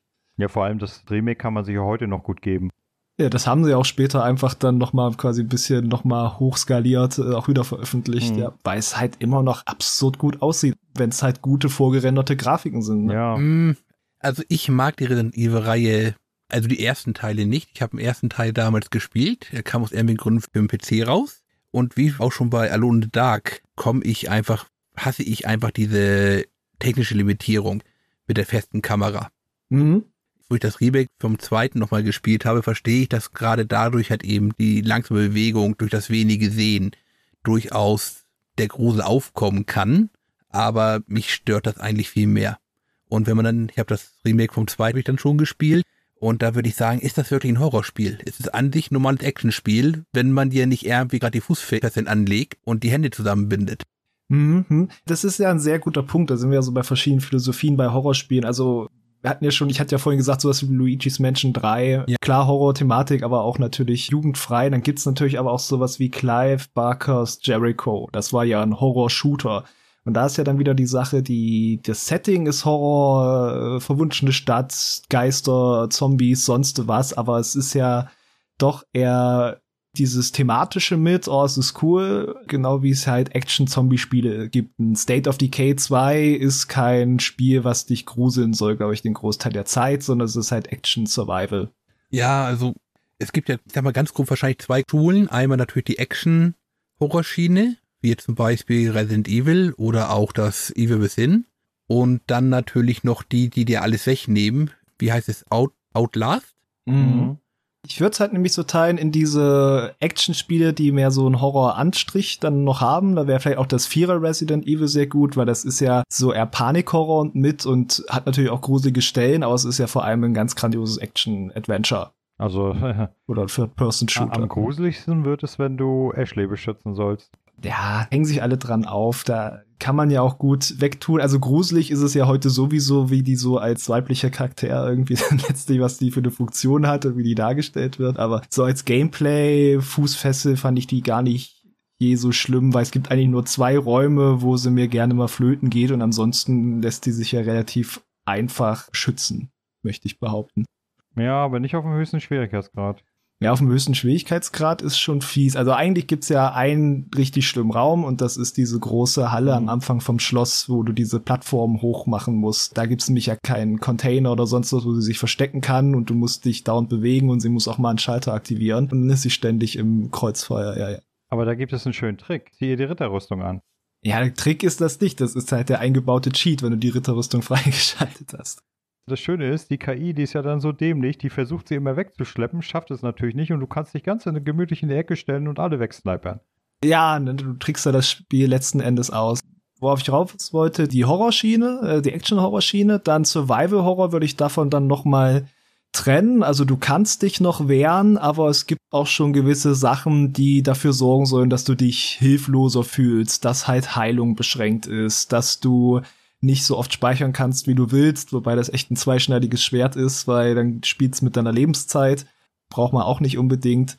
Und dann diese Schule, die komplett darauf setzt, dass du dich nicht wehren kannst, dass du vielleicht das äh, hinauszögern kannst, dass du mal ein Monster wegschubsen kannst oder so, aber dass du wehrlos bist, wie bei einem Outlast oder einem Amnesia. Das hat das ja in der zweiten großen Welle popularisiert, sage ich mal. Oder in der großen Welle, ich weiß nicht, ob es die zweite war, aber es gab ja schon vorher Titel wie Clock Tower, die genau diesen Ansatz schon hatten, dass du dich nicht wehren kannst. Also die ersten beiden fällen mir immer schwer, die wirklich Horrorspiele wahrzunehmen. Mhm. Und die letzte Schiene kann ich nicht leiden. Hm. Denn ich gehöre mit zu Leuten, mein Gott, ich würde meine Schuhe ausziehen, um die Leute damit zu schlagen, im Zweifel. Ja, es ist manchmal dieses Künstliche und dann liegt da ein Stuhlbein und sie nehmen es einfach nicht. Das, Resident Evil 7, da ist eine Küche voll mit Messern. ja. Resident Evil 7, der Typ, aber das ist ja noch die relativ normale Horrordummheit, aber er fährt da Muttersehen allein, nimmt niemanden mit, fährt er da raus in die Sümpfe. Also dann dreht er auch nicht um, als er die abgesägten äh, Rinderbeine sieht, die da das Tor einrahmen. Das ist schon eine besondere Art Doofheit. Hallo, wieso? Ach, das kann ich ja noch verstehen, das ist so auf dem Land. Ja, ich mal. Ist doch ganz normal sowas, da geht man doch weiter. Ja, okay. Sorry, ich bin in Halle groß geworden. Da, da kam mir das noch nicht so unter. Diese Großstädter. Ja, ich mal. Immer diese großen Stadtpflanzen. Unglaublich. Meine Ignoranz. Hast du eigentlich Teil 7 mal in VR gespielt? Ein wenig bei meinem Nachbarn, ja. Also ich meine, ich habe es selber noch nicht ausprobiert. Ich habe es immer nur gehört, das soll ganz toll sein. Hm, Glaube ich auch sofort. Ich weiß halt nicht, ob es bei mir jetzt noch so wirken würde, weil ich das Spiel jetzt dann Dorbo jetzt ist schon lange wieder genug her. Ich habe es nur einmal gespielt. Vielleicht wird es dann doch wieder klappen. Aber ich finde halt auch Sounddesign und Leveldesign mäßig ist es ja auch sehr gruselig. Aber ich finde auch diese Glibber-Monster aus dem Siebener ziemlich schwach, muss ich sagen. Und bei den Bakers weißt du ja dann, wann und wo sie mal unterwegs sind. Aber ich glaube, wenn ich dann in VR mich doch mal verstecke vor der Mutti, dann sieht's wieder anders aus. Ja, ich denke mal, wenn du so wirklich das Gefühl hast, du stehst drin drin in dem Raum, das ist, glaube ich, nochmal eine ganz andere Hausnummer. Ja, irgendwann bist du einfach da, da hast du nicht mehr dieses, dass du so abschaltest. Das könnte tatsächlich bei mir gut klappen. Und äh, zu dem Thema Elfern, ich habe es ja auch gesagt, ich grusel mich ja oft gar nicht bei Sachen. Ich finde die einfach nur wahnsinnig interessant. Das gibt mir was ästhetisch und von dem, wie es aufgezogen ist. Rausfinden, warum alle in einem Irrenhaus durchgedreht sind, ja super gerne. Rausfinden, wo ich mein Gedächtnis verloren habe in einem alten Horrorschloss in Amnesia. The Dark Descent, super gerne. Das ist übrigens das zweite Spiel, was ich von der Atmosphäre so schlimm finde, dass ich es nicht so in einem Rutsch durchspielen kann. Ich stelle mir gerade so vor, wie Hagen wirklich so live vor so einem Werwolf steht und den dann so anguckt und sagt, du, ja, ich finde dich eigentlich nicht gruselig, ich will dich mal studieren, bitte friss mich doch so lange nicht. Ja, nee, erst erschießen und dann die Leiche studieren. Ja, das machst du ganz einfach. Du brauchst nur ein Planetarium dafür. Und dann? Ähm, du hast Bloodlines nicht gespielt, oder? Nein? da gibt es eine Szene, du bist auf einem Berg mit einem Planetarium, da geht es auch nur mit der Gondel hin und auf einmal kommt ein Werwolf an. Du hast halt eben zwei Möglichkeiten, was das Spiel liegt dir nahe, du musst halt eben die ganze Zeit vor diesem Werwolf wegrennen, kannst dich zwischendurch nur verstecken, denn er findet dich immer automatisch nach ein paar Sekunden wieder. Bist also andauernd nur am, am Wegrennen, besiegen kannst du ihn nicht. Aber es gibt in der Tat noch eine zweite Möglichkeit, die das Spiel dir nicht sagt, und das ist, du kannst ihn umbringen, indem du ihn enthauptest mit der Schutzhülle des Planetariums. Okay. Auch gutes Beispiel für ein Spiel, es ist ja ein Horror-Rollenspiel letzten Endes, aber das hat ja diese Horror-Thematik mit den ganzen Vampiren, aber es ist halt vor allem Rollenspiel, ist ja auch an vielen Stellen sehr witzig, aber es macht ja auch so ein, zwei Aufträge, wo es das so umarmt und dann mal versucht, ein Gruselspiel zu sein. Ganz berühmt das Ocean View Hotel, was zumindest beim ersten Mal als One-Trick-Pony, glaube ich, immer gut funktioniert, ja? Ja, schlecht gealtert leider. Ich hatte mal gedacht, mir das nochmal anzusehen für einen Abend wirkt nicht mehr so. Aber ich, vielleicht wird die Mission besser klappen, wo du die Kamera Leute suchen sollst, dieses Team, was so eine Gruselsendung aufnehmen sollte in einem alten Krankenhaus und die dann von dieser kannibalistischen Seherin, wenn ich es richtig in Erinnerung habe, dort alle aufgefressen wurden. Die war eigentlich auch schön. Von dem anderen Dämon, der da ist, der auch eine Vampirart ist. Genau. Ja, mh, mm, nein, funktioniert beim zweiten Mal auch nicht mehr. Also ich habe Bloodline, das ist glaube ich das Spiel, was ich am öftesten durchgespielt habe, mittlerweile mit einem Clan, mit jedem Geschlecht, was angeboten wird. Originalgeschlecht, was angeboten wird. Mhm. Und da war es schon nach dem zweiten Durchgang, da waren das relativ tahme Passagen. Und das ist jetzt, ich habe es jetzt letztes, vorletztes Jahr nochmal durchgespielt, das erste Mal mit dem Patch. Und ist da der gleiche Effekt. Wenn du es kennst, kennst du es halt eben einfach, dann wirkt es nicht mehr so. Mhm. Genau, das ist sehr oft so bei so sehr stimmungsvollen Sachen, wo du dann nur durchläufst und dir nicht so viel passiert. Das wirkt halt anders beim zweiten Mal, weil beim ersten Mal weißt du ja auch noch nicht unbedingt, passiert dir was oder passiert dir nicht was. Ich mochte das beim zweiten Evil Within, das noch ein bisschen anderen Ansatz hatte, so ästhetisch, aber die können sie auch ein bisschen ziehen, wenn man es dann nochmal spielt.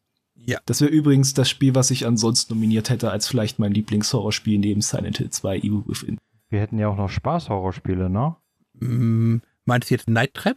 Das ist ja richtig Trash. zum Beispiel, dann hätten wir auch noch zum Beispiel sowas wie Plants vs. Zombies. Das ist kein Horror. Genau, das, das wäre wieder das Thema. Du nimmst das, du nimmst das Motiv auf und äh, verniedlichst das, ja. Aber mein absoluter Favorit, Lollipop Chainsaw. Ah, sehr schön, ein Suda-Spiel. Äh, beziehungsweise das ist ja eigentlich vor allem ein James Gunn-Spiel, ja. Ich meine, das benutzt ja als Element die Zombies und das war aber trotzdem ein richtig geiles Spiel. Also davon hätte ich richtig gern entweder ein Remake, Remaster, zweiten Teil, egal, gib mir.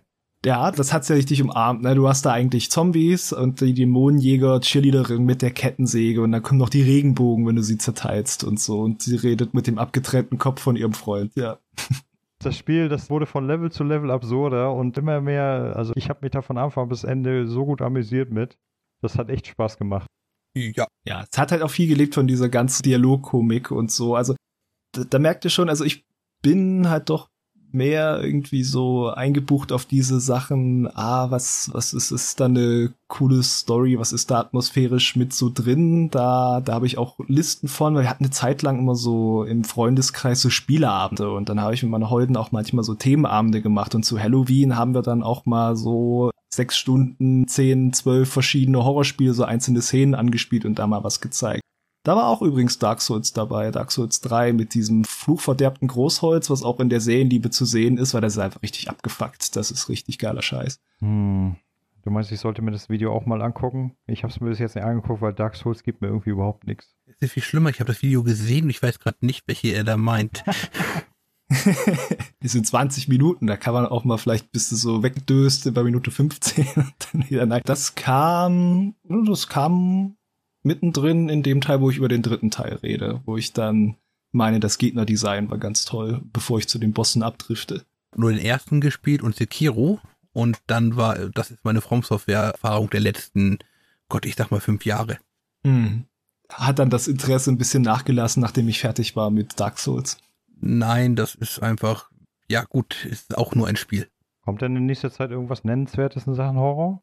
Dieses Jahr ist irgendwie ein bisschen schwach, habe ich das Gefühl. Also es kam ja das Tormented Souls dieses Jahr, aber das fällt für mich auch eher so in die Richtung Trash-Horror. So Comedy-Horror fällt mir übrigens wieder ein, weil es halt so, äh, so, so lächerlich ist in seinen Horrorversuchen, ist ja Deadly Premonition. Das ich ganz doll liebe, aber es ist nicht gruselig. Diese Fun-Horror-Geschichten findest du häufig, gerade im Indie-Bereich mit Adventures. Gefühlt jedes dritte. Solche Escape Room-Sachen oder so, was für Indie- oder Mobile-Spiele dann? Nee, nee, äh, Point-and-Click-Adventures. Hm? Die, die benutzen das Horror-Thema ganz gerne halt eben einfach für skurrile Charaktere. Hm. Hm. Ja, wie gesagt, es ist ja auch einfach eine, eine Ästhetik irgendwo, irgendwas, worauf man referenzieren kann. Ich meine, wenn ein Plants vs. Zombie Zombies benutzt, ist das ja was ganz anderes, als wenn ein George Romero einen Zombie benutzt. Also ich glaube, in Plants vs. Zombies muss man nicht anfangen, zumindest würde ich das nicht tun, da zu gucken, was da vielleicht dahinter steckt, dass es da Zombies verwendet. Äh, viertelseitige Erklärungstexte für die einzelnen Zombies. Wow. Ja, irgendwie das ist ja nochmal ein ganz eigenes Thema, was es so alles für Archive und Lexika in Spielen gibt, die da seitenweise Sachen erklären und man müsste mal erheben, wie viel davon gelesen wird. Ja, ich glaube, nur ein Bruchteil. Wobei, ich gebe mir sowas eigentlich ganz gerne. Es kommt auf das Spiel an. Also, ich habe schon viele Spiele jetzt gehabt, wo ich mir das angewöhnt habe, das einfach komplett liegen zu lassen. Und bei anderen, ja, es ist, ich, ich meine, es kommt jetzt auch so oft in Spielen, dass es sich auch ein bisschen totgeritten hat. Also inzwischen ist es was anderes, ein Audiolog oder ein Text zu finden, als früher in Bioshock. Hm. Mein Dark Souls 1 müsste das erste Spiel gewesen sein, wo ich dann irgendwann gesagt habe, ah, okay, ihr macht das Lore so und so und dann verzwickt ihr das irgendwas und die 25.000 Puzzlestücke zusammensetzen. Das dürft ihr mal alleine machen. Ah, das ist ja, aber gut, ich habe ja auch gesagt in dem Video, man kann ja Dark Souls auf sehr viele Weisen sich aneignen und manchen, die schalten ja bei den Story-Fragmenten ab. Für mich ist das ja ein ganz großer Faktor, die Welt und die, diese kleinen Geschichtchen, die da versteckt sind. Auch wenn ich dann natürlich eher an so manche Sachen denke, wo ich dann erfolgreich mit Internethilfe was zusammengepuzzelt habe und nicht irgendwie der eine Ring, der in sich geschlossen irgendwas von einer Figur erzählt, die dann nie wieder erwähnt wird. Ach genau das ist mein Problem. Ich habe Dark Souls das erste Mal gespielt bis nach dem Ziegendämon. Dann habe ich, bin ich runtergegangen zum Katakomben, weil ich dachte, okay, das war jetzt die obere Glocke, jetzt muss ich zur unteren Glocke. Das war dann etwas sehr frustrierend, weil du musst ja an einer Stelle da Leitern runtergehen, das ist aber unten der Totenbeschwörer und dann sind die Skelette sterben ja dann nicht und fallen auch nicht richtig runter. Das heißt, dann bist du irgendwann mit Pech einkalt auf der Leiter, oben Skelett, unten Skelett, ganz toll. Ja. Da habe ich dann gesagt, okay, leck mich doch hier bitte am Arsch. Hab dann in der Tat ein Wiki aufgemacht und war das Spiel erstmal tot, weil ich dann wusste, ach, ich habe da eine Tür übersehen. Von den 25.000 Türen, die da völlig nutzlos sind, habe ich eine übersehen. Mhm. Eben was im Internet zusammenzupuzzeln. Nee, also da müsste ich mich dann hier wirklich mit einem College-Block Screenshots und was weiß ich, was man heute alles benutzen kann, vor dieses Spiel setzen und das dann selbst alles zusammenpuzzeln. Und äh, Lebenszeit einfach. Ja, Nee, man muss sich seine Krieger aussuchen und auch bei welchen Spielen man gern hunderte Stunden rein versenkt oder nicht. Ja, auf jeden Fall. Gerade in der heutigen Zeit, wo die Auswahl so riesig ist, jeder von uns wohl seinen Mountain of Joy hat. Ja. Da sollte man gut überlegen. Ich meine, ich bin mittlerweile auch schon sehr, sehr stark am Selektieren. Also Titel, die so auf, auf der Marke sind, ja, schaue ich mir vielleicht mal an. Die sind bei mir komplett mittlerweile durchs Raster gefallen. Also ein Titel muss mich mittlerweile wirklich 100% interessieren, damit ich ihn überhaupt anspiele. Nee, so schlimm ist es bei mir noch nicht. Und da ist ja aber das Schöne, dass es so viel Auswahl gibt gerade. Eben. Wenn man früher so viel das Gefühl hatte, man konnte sehr viel mitnehmen oder einen Großteil von dem, was irgendwie erscheint, wenn man halt die, die monetären Mittel hat, aber jetzt hast du auch das Gefühl, du kannst nicht mal alles spielen, was dich irgendwie interessieren würde, ja. Ja, das ist ja das. Ich hätte die monetären Mittel ohne Probleme da, aber ich habe halt keine Lebenszeit dafür ich sag mal, ich habe das ja jetzt schon, wenn ich alles spielen möchte, was ich momentan liegen habe, ne? Und das nicht mal komplettieren wollte, wie ich es ja gerne mache, selbst da wäre ich die nächsten vier, fünf Jahre locker ausgelastet. Kenne ich. Ne, also von daher, vom Prinzip her dürfte ich mir jetzt erstmal fünf Jahre nichts kaufen und dann hätte ich vielleicht meinen jetzigen Stapel weg. Dass ich auch immer so viel kaufen muss. Bei mir ist ja das, was ich nicht gespielt hier habe, einmal das eine Spiel, was ich verloren habe und das andere Spiel sind alles die Epic-Spiele. Naja, die Sache ist die, äh, das, was ich noch gekauft habe, das sind alles Altlasten, die ich aber alle noch spielen möchte. Aus vor Game Pass Zeiten und so, weißt du? Ah, okay. Vor Epic. Außer jetzt einige Besonderheiten, wie zum Beispiel jetzt Horizon Zero Dawn, wo ich auch mal weitermachen müsste, aber mich irgendwie immer nicht aufraffen kann. obwohl ich das Spiel eigentlich toll finde. Und das finde ich genauso beschissen. Du möchtest eigentlich weitermachen und dann denkst du, oh ja, das Spiel ist noch so groß, ach komm, ich schieb mal lieber was Kleines ein, dass ich vielleicht an ein, zwei Abenden durch habe. Das finde ich auch so schade, dass man so. Ich habe früher lieben gerne lange Spiele gespielt, aber dann denkst du dir, Mensch, du hast noch so viele lange Spiele liegen. Oh, nee, komm, ich spiele was Kurzes. Hm, ist, glaube ich, eine Typfrage hauptsächlich. Ne, das ist bei dir, guck mal, du bist alleinstehend. Das heißt, du hast alle Zeit der Welt, wenn du nicht gerade in deinem Laden stehst, irgendwas zu zocken. Ich habe Familie und Arbeit, also ich muss mir meine Spielzeit wirklich einteilen. Das ist nochmal ein ganz, ist noch ein ganz anderer Schnack. Das kann ich auch durchaus verstehen. Aber ich glaube halt eben, dass es auch ein bisschen eine Typfrage ist, wenn du jetzt halt eben sagst, ob ich jetzt wirklich diese zwei Stunden halt eben jetzt nochmal in ein kurzes Spiel reinpacke oder versuchen, das lange Spiel weiterzumachen. Ja, kommt natürlich auch dann immer noch drauf an, wie ist das mit dem Speichern. Ich weiß nicht, Dennis, wie sieht es bei dir damit aus mittlerweile? Er ist ein bisschen gewachsen in den letzten Wochen, aber auch eher durch das ganze kostenlos Gedöns aus Xbox, Game Pass und ja, und Epic. Und ich muss es nach und nach wieder ein bisschen anspielen. Fällt mir, gefällt mir nicht, kann weg oder nicht. Und dann habe ich dann wieder nur noch eine Handvoll Spiele übrig. Ja, bei Epic, das schaue ich auch ganz gerne rein. Das ist ja eigentlich gar, gar nicht mal schlecht. Ich sehe das immer so als Demo-Modus. Genau, also reinschauen, aber auch auf dem Xbox Game Pass. Was da reinkommt, erstmal laden, anschauen, gefällt mir nicht, weg. Hm. Brauche ich nicht. Ja, das ist ja das, wo das auch aufgeht. Also wo er auch Microsoft selber meint, die Leute probieren viel mehr aus, einfach weil es schon mal da ist. Aber ich, ich kenne das auch auf jeden Fall, dieses, ah, das möchte ich eigentlich jetzt weiterspielen. Beispiel Valhalla möchte ich gerne weiterspielen. Ich möchte aber eigentlich auch mal Yakuza Like a Dragon anfangen. Die sind jetzt beide schon so lang. Ich habe mir Persona 5 Royal geholt im Laufe des Jahres. Dann denke ich mir, hm, erst erst mal irgendwas Kürzeres dazwischen, irgendwas. Ja, genau, genau, das kenne ich. Oder und dann kommen ja noch dazwischen, dass ich alte Spiele liebe, die gerne dann nochmal reintue. Sag mal, so ein Evil Within wäre langsam mal wieder Zeit, das wieder reinzulegen. Es ist ein, ich finde es ein ganz grandioses Spiel, also gerade auch wegen seiner Story, die wurde ja, glaube ich, eher oft kritisiert, aber dieses Setting ist so super abgefahren und schön. Den Bösewicht finde ich auch super, den Ruvik gesprochen, im Englischen vor allem von äh, Jackie Earl Healy, also in der deutschen Version richtig auch schön Sascha Rotermund, äh, kennt man vielleicht als Doctor Strange, aus dem Kino man die auf Deutsch gesehen hat, aber auf Englisch, da kannst du nichts vormachen. Der Jackie Earl Healy, der ja auch den Rorschach gespielt hat in Watchmen, der hat so eine super Stimme und äh, die Male, wo der dann auftaucht, ist der echt ein Showstealer. Mhm. Fantastisch. Das stimmt. Mhm, da habe ich mal reingespielt, das fand ich nicht so berauschend. War nicht so ganz meins. Er hat ja auch so einen mittelguten Ruf, aber es hat ja auch bei mir so jetzt nochmal einen persönlichen Tick, den ich gerne mag. Ich mag so Todesfallen als Szenario einfach in Horrorspielen. da hat's mich abgeholt. Wie gesagt, also ich finde grafisch sieht das auch immer noch Bombe aus. Und dieses ganze Szenario, also wenn du es das erste Mal spielst, ist es natürlich eher verwirrend, weil du wirst dann ein bekanntes Horror-Setting nach dem anderen reingehauen. Das das verwunschene Dorf, dann hast du da die Irrenanstalt und die Kirche und Pipapo. Aber was es dann daraus entwickelt für eine Story und wie es dann am Ende Sinn macht. Also diesen Twist am Ende, den finde ich halt gelungen. Mhm. Und ich spiele es einfach immer wieder gerne. Also auch Gameplay-mäßig gibt mir das richtig gut was. Ist halt auch so, ich kenne es ja inzwischen, eigentlich sind die Gegner nicht so schwer. Es ist schon zu shooterig quasi, um zu sagen, es ist Survival-Horror-mäßig, dass ich mich auf dem normalen Schwierigkeitsgrad zumindest da noch verwundbar fühle. Auch auf dem höheren ist es nicht anders. Ja, ich, ich hab's ja Akumo habe ich nicht gespielt, aber die anderen darüber schon. Und da gab es schon ein, zwei Stellen, wo die einen so belagern, wo ich ziemlich Kreide fressen musste. Meinst du die Stellen da, wo sie immer endlos reinkommen? Ja, ja, zum Beispiel, wenn du auf diese, auf dieser Klippe bist, quasi, wo es dann durch dieses kaputte Gebäude geht, wo sie erst diese Speere aus der Luft auf dich abfeuern und dann musst du doch dann manchmal so Türen verteidigen, die der Joseph aufmacht, während du da die Gegner abwehrst, die da zum Fenster reinkommen, solche Stellen, der. Da ist hier dann der Taktik schlicht ergreifend, alle erschießen, bis nur noch dicke im Raum sind und dann kann man hin und her laufen, weil da nicht endlos viele nachkommen. Ja, oder halt Fässer, ne? Und wenn einer erstmal liegt, äh, anzünden und der zündet dann auch andere mit an. Also, da gibt's ja auch die Taktiken, aber also sowas hat mich dann eher gefuchst als das, was ja da auch oft kritisiert wurde, dass es viele Bosse gibt, die One-Hit-Kills haben.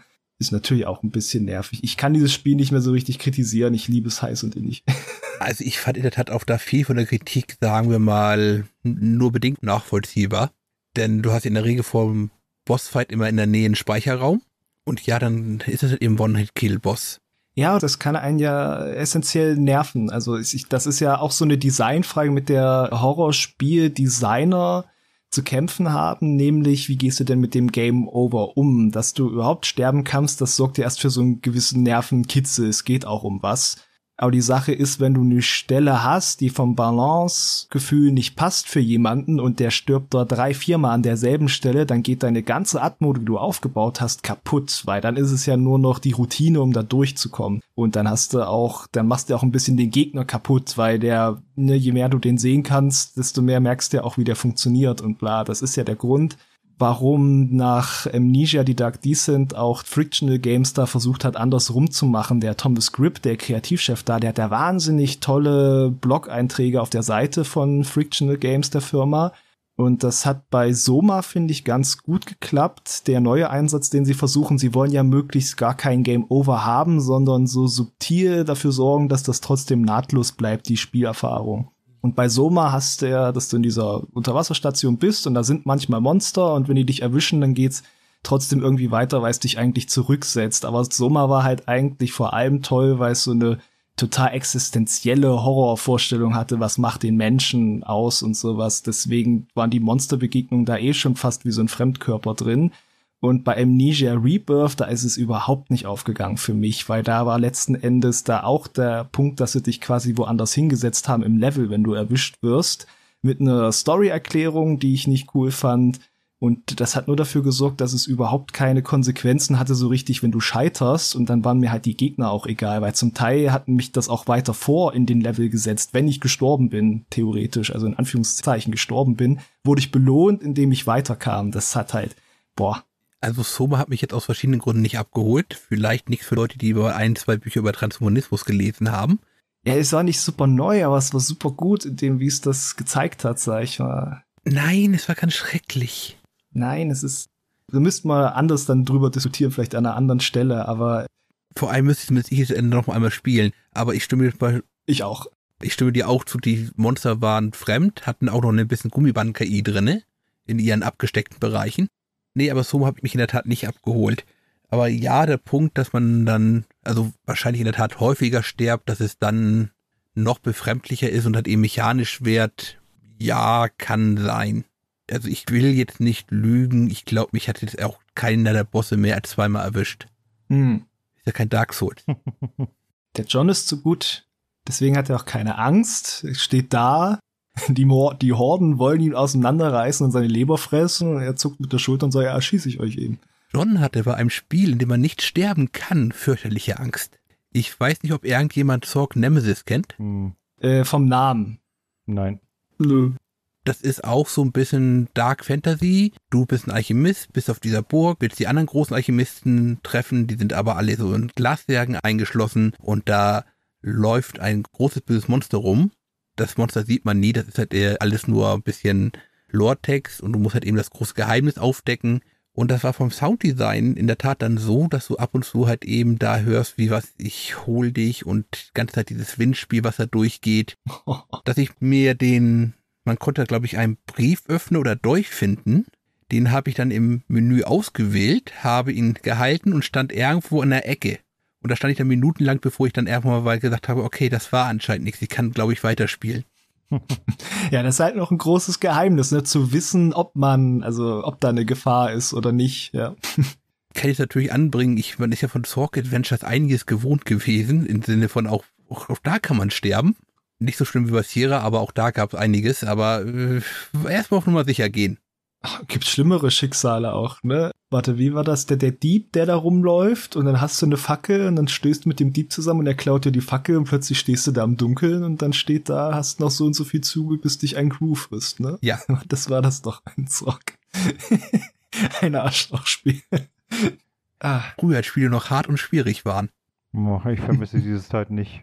Ja, da wären wir wieder bei der Lebenszeit, ne? Also, aber wenn man das sucht, wenn man das, wenn man sich dem aussetzen möchte, wenn ich jetzt sage, ich möchte auch was, dass ich, dass mir nun mal dieses Gefühl gibt, das ist ja auch ein eigenes Gefühl. Ja, das stimmt, aber ich sag mal, ich kann, ich habe früher, habe ich mich auch gerne mal durchgebissen und so durch Spiele, aber mittlerweile kann ich dem Ganzen nichts mehr abgewinnen. Also ich suche noch jemand, falls jemand Interesse hat, ich suche jemand, der für mich Arise Son of Rome auf dem höchsten Schwierigkeitsgrad durchzockt. War es nicht einfach so ein bisschen Button klicken? Äh, nee. Also auf dem höchsten. Auf dem höchsten weißt du nicht mehr, welche Button du klicken musst. Genau, erstens das und zweitens sag eben, musst du da tatsächlich auch wissen, wie du wann welchen Button klicken musst, weil da wirst du nach ein, zwei Heben bist du tot. Ne, wo du auf dem normalen Schwierigkeitsgrad noch, wer weiß wie viele Hebe aushältst, hältst du da maximal zwei Schläge aus. Und dann war's das. Okay, das war, glaube ich, Xbox exklusiv, ne? Mm, Nee, Gab es später auch für PC, meine ich. genau, mittlerweile gibt es es auch für den PC. Sicher auf jeden Fall. Ich hatte ja gar keine Xbox One. Ich habe es auf PC gespielt. Ja, ja, nee, ich habe die Steam-Version und ich habe die Xbox One-Version. Äh, die Steam-Version habe ich irgendwann mal geschenkt bekommen und hatte mir so gut gefallen, dass ich mir nochmal auf der Xbox geholt habe. Äh, ja, und das Einzige, was mir da jetzt noch fehlt, sind tatsächlich die legendären Schwierigkeitsgrade, Erfolge und ja, die kriege ich nicht hin. du bist zu sch Äh, auf PC oder auf Konsole? Wo brauchst du's? auf Konsole. Ah, okay. Da bin ich einfach, Sonst wäre er schon zu dir gekommen vielleicht. genau, nee, ich sag mal so, am PC, da hätte ich es mir ganz einfach gemacht, da hätte ich mir einen Trainer geholt und fertig. Cheater. Ja, das ist ein Thema, das wollten wir auch nochmal besprechen, aber ihr rafft euch ja nicht auf, ihr faulen Säcke. Da geht's jetzt wirklich nur darum, du willst die Achievements haben, quasi. Nee, nicht wegen den Achievements. Einfach so, ich sag mal, bei Spielen am PC, da habe ich ja meistens keine Achievements oder halt Steam-Achievements, die sind mir total egal. Da greife ich dann auch gern zum Trainer, aber auf der Xbox hole ich mir die Achievements natürlich regulär. Selbst wenn es da Trainer geben würde, wüsste ich nicht, ob ich sie nutzen würde, weil irgendwie. Der Trainer ist in dem Fall ein Mensch, den du dem Controller gibst und der das spielt. Ja, ist ja das ist ja egal, weil, weil nehmen wir mal als Beispiel die erfolgreichsten Gamerscore-Jäger auf True Achievements, die dann wer weiß wie viele Millionen Gamerscore schon haben. Das sind in der Regel auch Gruppen, die sich abwechseln, weil so viel wie die da immer reinhauen an Gamerscore, das schafft kein normaler Mensch. ja. Ja, also von, von daher sehe ich da kein Problem mit. Nee, nö, ich, ich möchte dich da auch gar nicht irgendwie angehen. Ich, ich wollte nur fragen, weil du sagst jetzt, es geht ja eigentlich nicht ums Achievement, aber was ist denn gerade so der Anreiz zu sagen, ich brauche Rise jetzt unbedingt noch bei meinem begrenzten Zeit- und Lebens- und Freude-Kontingent nochmal auf dem höchsten Schwierigkeitsgrad? Nee, sa sagen wir es mal so. Sagen wir es mal so. Reis ist ja eigentlich so gesehen schnell durchgespielt. Ne? Es ist ja, die Kampagne ist nicht, ja nicht allzu lang. Und Ja, ich sag mal, ich komplettiere gerne Spiele mit allen Achievements. Allerdings, wenn ich merke, ne, ich krieg das nicht hin, dann lasse ich das Spiel auf links liegen. Das war jetzt mehr oder weniger so eine funnige Einlage. Also ich, ich erwarte jetzt nicht Ah. wirklich von euch, dass ihr herkommt und mir das Spiel durchspielt. Also wenn schon, warte ich, dass du mir die Konsole darüber schickst. nee, mit Sicherheit nicht. Entweder ich schaffe das selber oder ja, nach mir die Sinnflut. Ja, aber also das ist jetzt quasi nur so ein schlimmer Edge-Case. Es ist nicht so lang und es ist nicht so schwer, aber äh, quasi schon schwer genug, dass es auf der Kippe steht. Aber es ist jetzt nicht Dark Souls Achievements, wo du drei New Game Plus brauchst, bis du alle Items mal eventuell gekriegt hast. Ja, genau. Und ich sag mal, es ist mir jetzt meine Lebenszeit nicht wert, das wer weiß wie oft zu versuchen, bis ich mich doch irgendwann mal durchgebissen habe. Das ist einfach nicht mehr meins. Sag ganz nebenbei, der Mensch, der Mafia 2 1000 Meilen gefahren ist. Ja, das war zwar noch Zeit, da hatte ich mehr Zeit. Und zweitens bin ich die 1000 Meilen nicht wirklich gefahren, sondern es gibt einen Glitch, da fährst du mit dem Auto einfach in so ein Geschäft durch die Scheibe rein, bindest den Controller fest mit der Gaspedal, damit es weiterläuft und lässt es über Nacht laufen. Das war auch mein erster Gedanke, jetzt irgendwo gegen die Wand fahren, wenn es geht, und den Controller liegen lassen. Cheater. Da- da- Das geht ja zum Beispiel auch bei, das hatte ich damals bei Colin McRae Dirt. Da gibt es ein Achievement dafür, dass du 1000 Meilen gefahren bist und das kannst du ganz einfach auch so machen. Du klemmst das Gaspedal fest auf dem Rückwärtsgang, startest irgendeine Stage und lässt das Auto einfach immer rückwärts fahren. Es wird zwar immer zurückgesetzt, aber das zählt als Meilen. Und dann lässt du die Konsole einfach so drei Tage durchlaufen und dann hast du das Achievement. Ähm, das Warum? Und also für sowas hat das eine Daseinsberechtigung, finde ich, weil das ist eine lustige Geschichte. Aber das sind halt so Sachen, da lese ich gern drüber. Mhm. Da komme ich nicht auf die Idee, das nachzumachen. Ja, das waren noch die Zeiten, wo ich, wo ich tatsächlich so, so fanatisch Gamerscore gesammelt habe. Mittlerweile bin ich auch schon, schon auf dem Level. Wenn ich es komplettiert kriege, wunderbar. Wenn nicht, ja, dann ist egal. Hm. Ja, ich hatte auch meine Phase. Ich habe bei Brutal Legend erinnere ich mich immer, da gab es das eine Achievement dafür. Und das habe ich ja nicht kompliziert, hätte ich auch den Multiplayer spielen müssen. Gab es das Achievement dafür, relativ spät im Spiel, so ein Wildschwein, glaube ich, was zu reiten, durch so einen blöden Abschnitt, wo es halt voll leicht abkackt und dann davon runterzuspringen, dass es in so eine Teergrube fällt und der war super glitchy. Das habe ich, glaube ich, viermal geschafft unter Schweiß und Blut und beim vierten Mal hat's halt erst korrekt ausgelöst. Hm. Ich habe das gerade wieder bei Red Dead Redemption. Da fehlt mir im Undead Nightmare Add-on fehlt mir nur noch der Erfolg für alle Pferde der Apokalypse fangen. Ja, und das eine davon, das spawnt einfach nicht. Und jetzt bin ich mit, nachdem ich das jetzt fast eine Stunde gesucht habe, habe ich auch gesagt, leck mich doch. Ja, nee, das ist ätzend, wenn man auch so Sachen denkt, ja, das mache ich jetzt noch mal eben und dann ist gut. Das ist wie, ich wollte so einen bestimmten Ring jetzt noch haben in Dark Souls 3 und nach der Serie habe ich gedacht, jetzt bin ich ja wieder drin, spielst jetzt ein bisschen Multiplayer, hast schnell dieses Eid-Item gefarmt, aber also das hat auch manchmal dann einfach, habe ich in Inversor als Teil der Finstermondklingen zurückgeschlagen, ja, hab Leute geholfen, die von Phantomen heimgesucht wurden und dann steht da groß da, Mission erfüllt, ich werde zurückgeschickt und hab, hab das Item nicht gekriegt, was ich dafür kriegen soll, was ich brauche, um diesen Eid aufzuleveln. Ach, kommt schon. Weil so super schnell habe ich jetzt auch keine Spiele mehr gefunden. Es ist noch aktiv, es ist jetzt nicht alle fünf Minuten, dass man da ein PvP-Match findet. Mhm. Naja, ich würde ganz gerne mal so langsam überleiten Richtung Schluss. No. Ja, aber ich habe doch hier noch auf meinem Plandokument 20 Seiten. nee, Quatsch. Ich habe so ein bisschen meine Gedanken vorher mal sortiert zu Horror, aber da habe ich jetzt auch schon viel erzählt. Ich muss euch jetzt nicht noch von meinem Steckenpferd, von meinem Pet Peeve erzählen. Von Spielen, die kein Story-Schutzschild haben für die Hauptfiguren. Okay, also Hendrik, gute Nacht, Dennis, gute Nacht. Hagen, erzähl mal weiter. Ah, nein, genau, das, das, können wir, reden, das, das, können wir auch gerne anders machen. Da könnt ihr beide euch mal treffen und könnt eine separate Folge machen. Was hältst du davon? Ja, das, das ist doch mal ein Vorschlag. Schon mal anteasern. Mhm. Wenn Hagen mich so lange erträgt. Wenn es andersrum das ist, also kann halt sein, dass sagen wir, niemand darf das Wort Soma erwähnen. Oder, oder das ist dann nochmal eine andere Folge. Naja, die, die Sache ist die, ihr könnt dann ewig philosophieren. Vielleicht übertriffst du ja unsere Benjamin-Folge. Oh, das, das ist ja auch ein Achievement für sich dann. Ja. Ach, das schaffen wir zusammen. Ja, siehst du, Dennis, kannst du für unsere Seite Achievements programmieren? Ich glaube nicht, Tim. perfekte, perfekte Anspielung. Sehr gut. Aber um das mal abzuschließen, würde ich ganz gerne nochmal eine alte Tradition kurz aufleben lassen. Was spielt ihr derzeit? Gäste zuerst.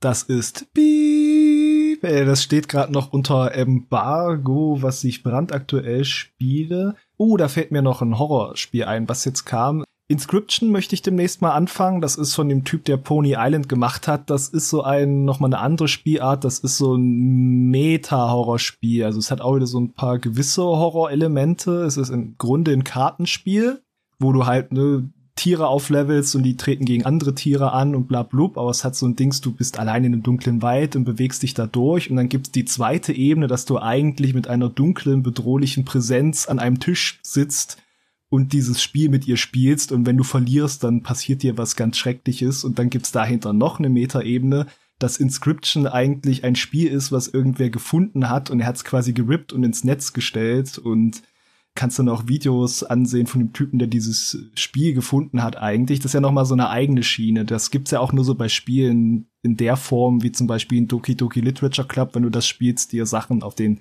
Desktop schmeißt. Also Inscription schon im Korb, schon halb auf der Festplatte, schon halb am Spielen bin ich. Die Demo habe ich schon gespielt und das hat mir gereicht, um zu sagen, da möchte ich mehr von haben. Mhm. Wie sieht es bei dir aus, Dennis? Aktuell spiele ich jetzt Octopath Traveler und Twin Mirror. Immer so abwechselnd. Was war das zweite? Twin Mirror? Twin Mirror. Ah, ja. okay. Und wie findest du beide? Octopath Traveler bin ich am, am Anfang. Ich habe erst, ich glaube, sechs, sieben Stunden gespielt erst. Also ist ja für das Spiel ist ja das nicht mal ein Viertel davon. Und das macht ein bisschen sehr viel Spaß.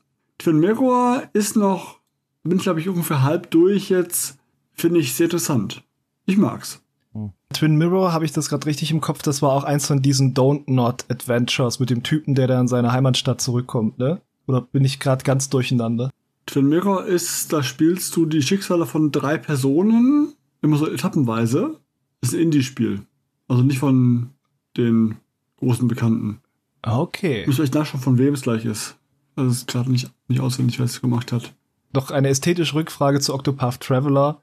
Findest du das nicht voll seltsam, dass die Bosse immer so bildschirmgroß sind, auch wenn das andere Menschen sind? Das ist richtig, ja. Dann denkst du immer so von, auch dann. Warum?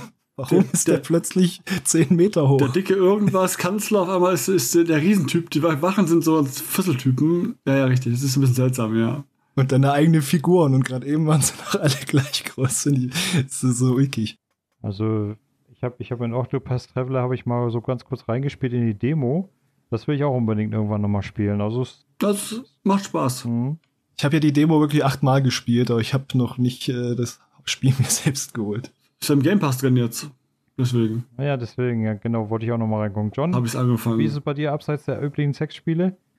Ganz übel, ganz übel. Also Ganz üble Sexspiele. ich, ich habe es hier, glaube ich, noch nicht erwähnt, aber meine Grafikkarte ist hier abgeraucht. Ach ja, stimmt. stimmt. Oh, sorry. Hast du dich aber immer noch nicht dazu entschieden, 3000 Euro auszugeben für eine neue?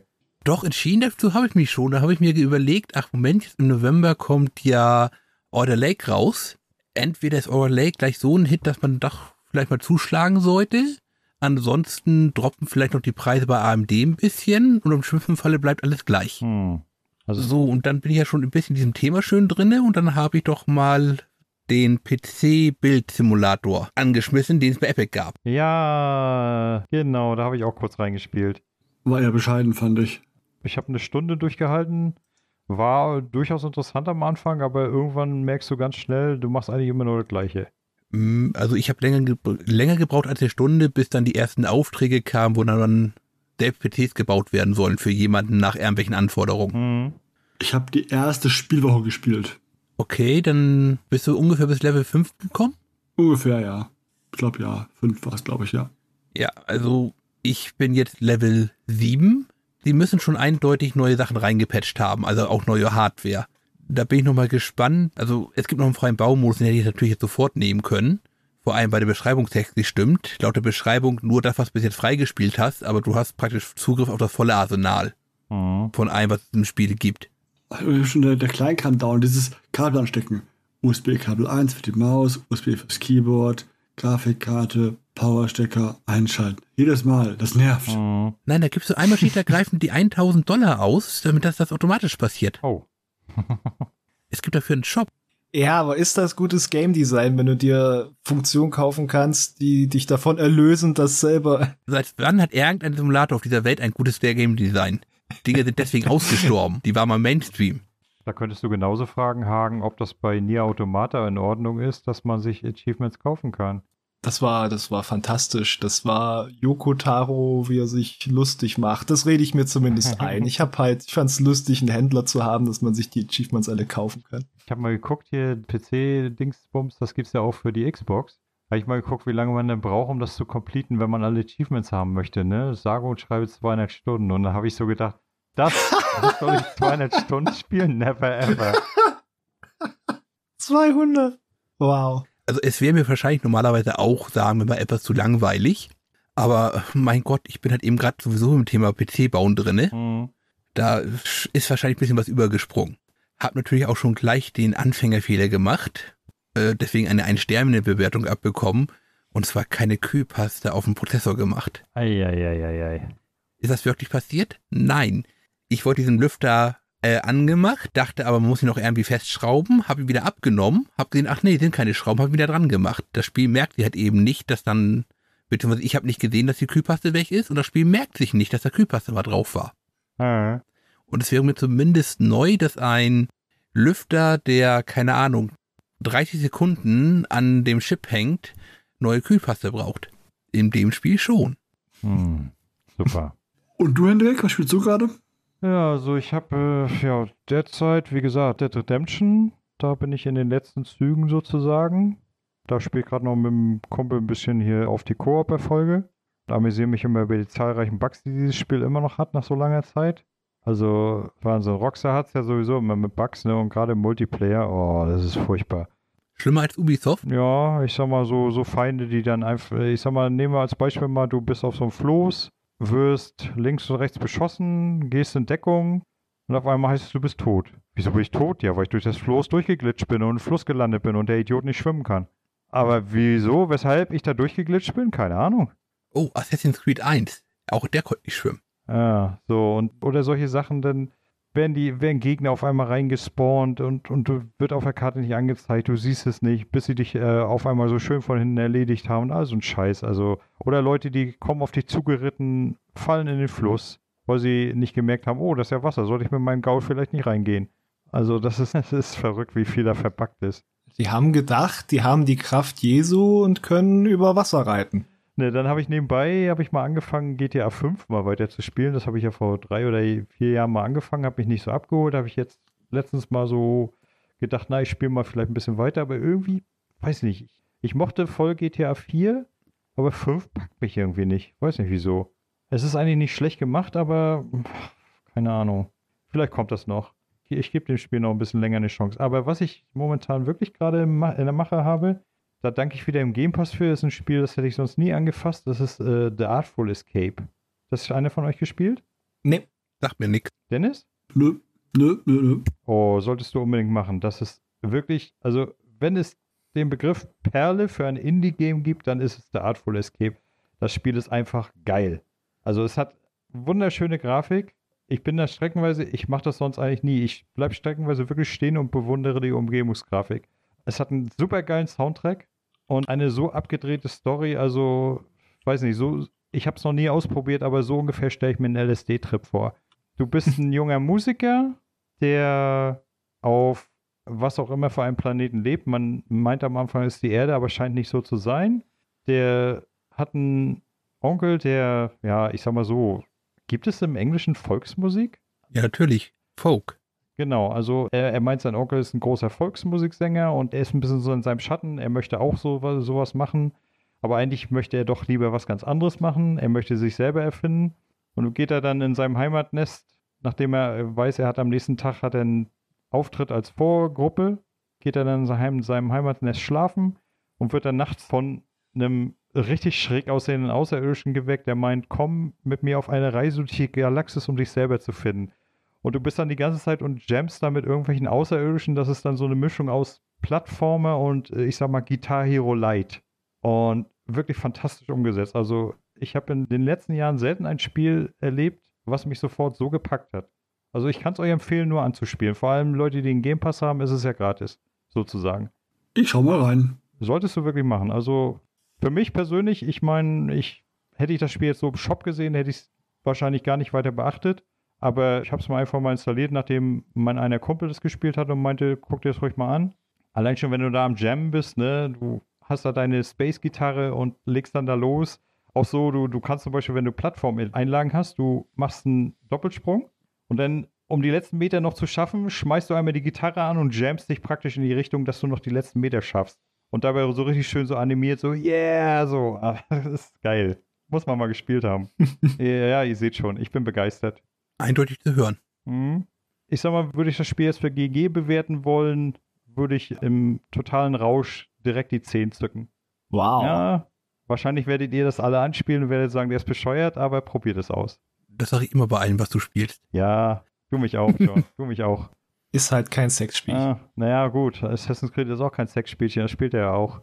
Gut, dann bedanke ich mich bei Hagen. Ja, auf jeden Fall. Ja, danke, dass ihr mich äh, hier eingeladen habt. Eine Frage fällt mir gerade noch ein, weil ich hatte auch reingehört in die Folge, das waren ja, glaube ich, just John und der Zockervater. Dennis. Ja. Der neben dir. Ihr habt ja auch Hazing äh, besprochen. Erinnere ich mich da richtig, dass Ja. das die Kombi war? Ja. Ja, die, habt ihr nur über Hazing OVA geredet oder auch über die alte Viva-Serie, wie ich sie immer nenne? Großteilig nur bei OVA, aber wir haben auch ein bisschen was zur alten Viva-Serie gesagt. Habt ihr da den Soundtrack lobend erwähnt, wie das sich eigentlich gehören müsste? Ich glaube nicht. Gerade so die musikalischen Auslassungen zu The Artful Escape äh, haben mich ja dran erinnert, die, dieser Soundtrack, wer, wer den noch nicht gehört hat, den sollte man sich unbedingt mal anhören. Das ist so eine ganz schräge Perle. Das ist irgend so, also man nicht erwarten bei so einem, na, äh, da kommen ja noch gar nicht die Nazis, wenn so, so ein Vampir tötet andere Vampire und Ghouls, hey, das ist so ein Jessica-Soundtrack und teils auch total abgefahren, mehr so dann traurige Stücke und so, aber vor allem dieser, ich kann es nicht besser beschreiben, dieser äh, Jazz-Einfluss, der da drin steckt.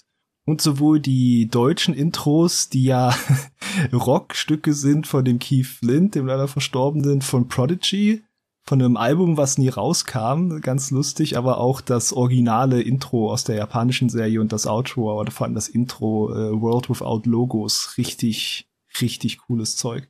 Haben wir nicht erwähnt, weil wir uns in der Tat hauptsächlich auf die OVA konzentriert haben und hatten, glaube ich, die Viva-Serie nur erwähnt, weil da der Charakterbogen von Seras besser ist. Genau. Was da Ja, kannte auch daher. Weil die da die Entwicklung so hat, ja. ja. Wir haben aber immer bei der OVA die Musik gelobt. Siehst du, da habe ich es nämlich auch gar nicht so im Kopf. Aber die äh, von der Viva-Serie, das weiß ich nämlich noch, die habe ich auf dem Player ein, zwei Stück. Die habe ich auch so als richtig, halt sehr ungewöhnlich für so einen Anime-Soundtrack auch im Kopf und im Ohr. Ha. Naja, wir nennen es nicht umsonst Viva-Folge, hätte ich fast gerade gesagt. der Soundtrack, allerdings der OVA, ist natürlich auch sehr gut, auch sehr durchbunt gemischt mit Jazzstücken, Klassik, auch Rock. Genau. Aber das, das wäre so mein äh, Anspieltipp da noch. Und sorry, ihr wart ja schon beim Rausgehen. Ich, ich habe mich schon bedankt, dass ich eingeladen wurde und habe dann noch mal vorausgezögert. Also äh, war schön da zu sein. Man kann sich hier schön festquatschen. Haben noch eine Frage, Herr Colombo. Das kommt dann so, wenn wir gleich äh, Aufnahmestopp drücken wollen. Dann noch eine Sache muss jetzt. Einen habe ich noch, einen habe ich noch. Das ist ja überhaupt nicht das Problem. Wir machen einfach keinen Aufnahmestopp. John weiß ja, wo Schluss ist. Und dann machen wir später einfach eine Nachlese und die schieben wir in die Paywall. Musst du Dennis erstmal fragen, so. ob er Paywall programmieren kann. Andere Podcasts haben es ja erfolgreich vorgemacht. Ich kann das ja wohl einbauen, aber weiß nicht, ob er das möchte. Dann bedanke ich mich jetzt auch bei den Hörern und wünsche einen guten Morgen, guten Mittag, gute Nacht, je nachdem. Dem schließe ich mich an. Von mir auch. Bis zum nächsten Mal. Tschüss. Ciao, ciao. Tschüss. Tschüss.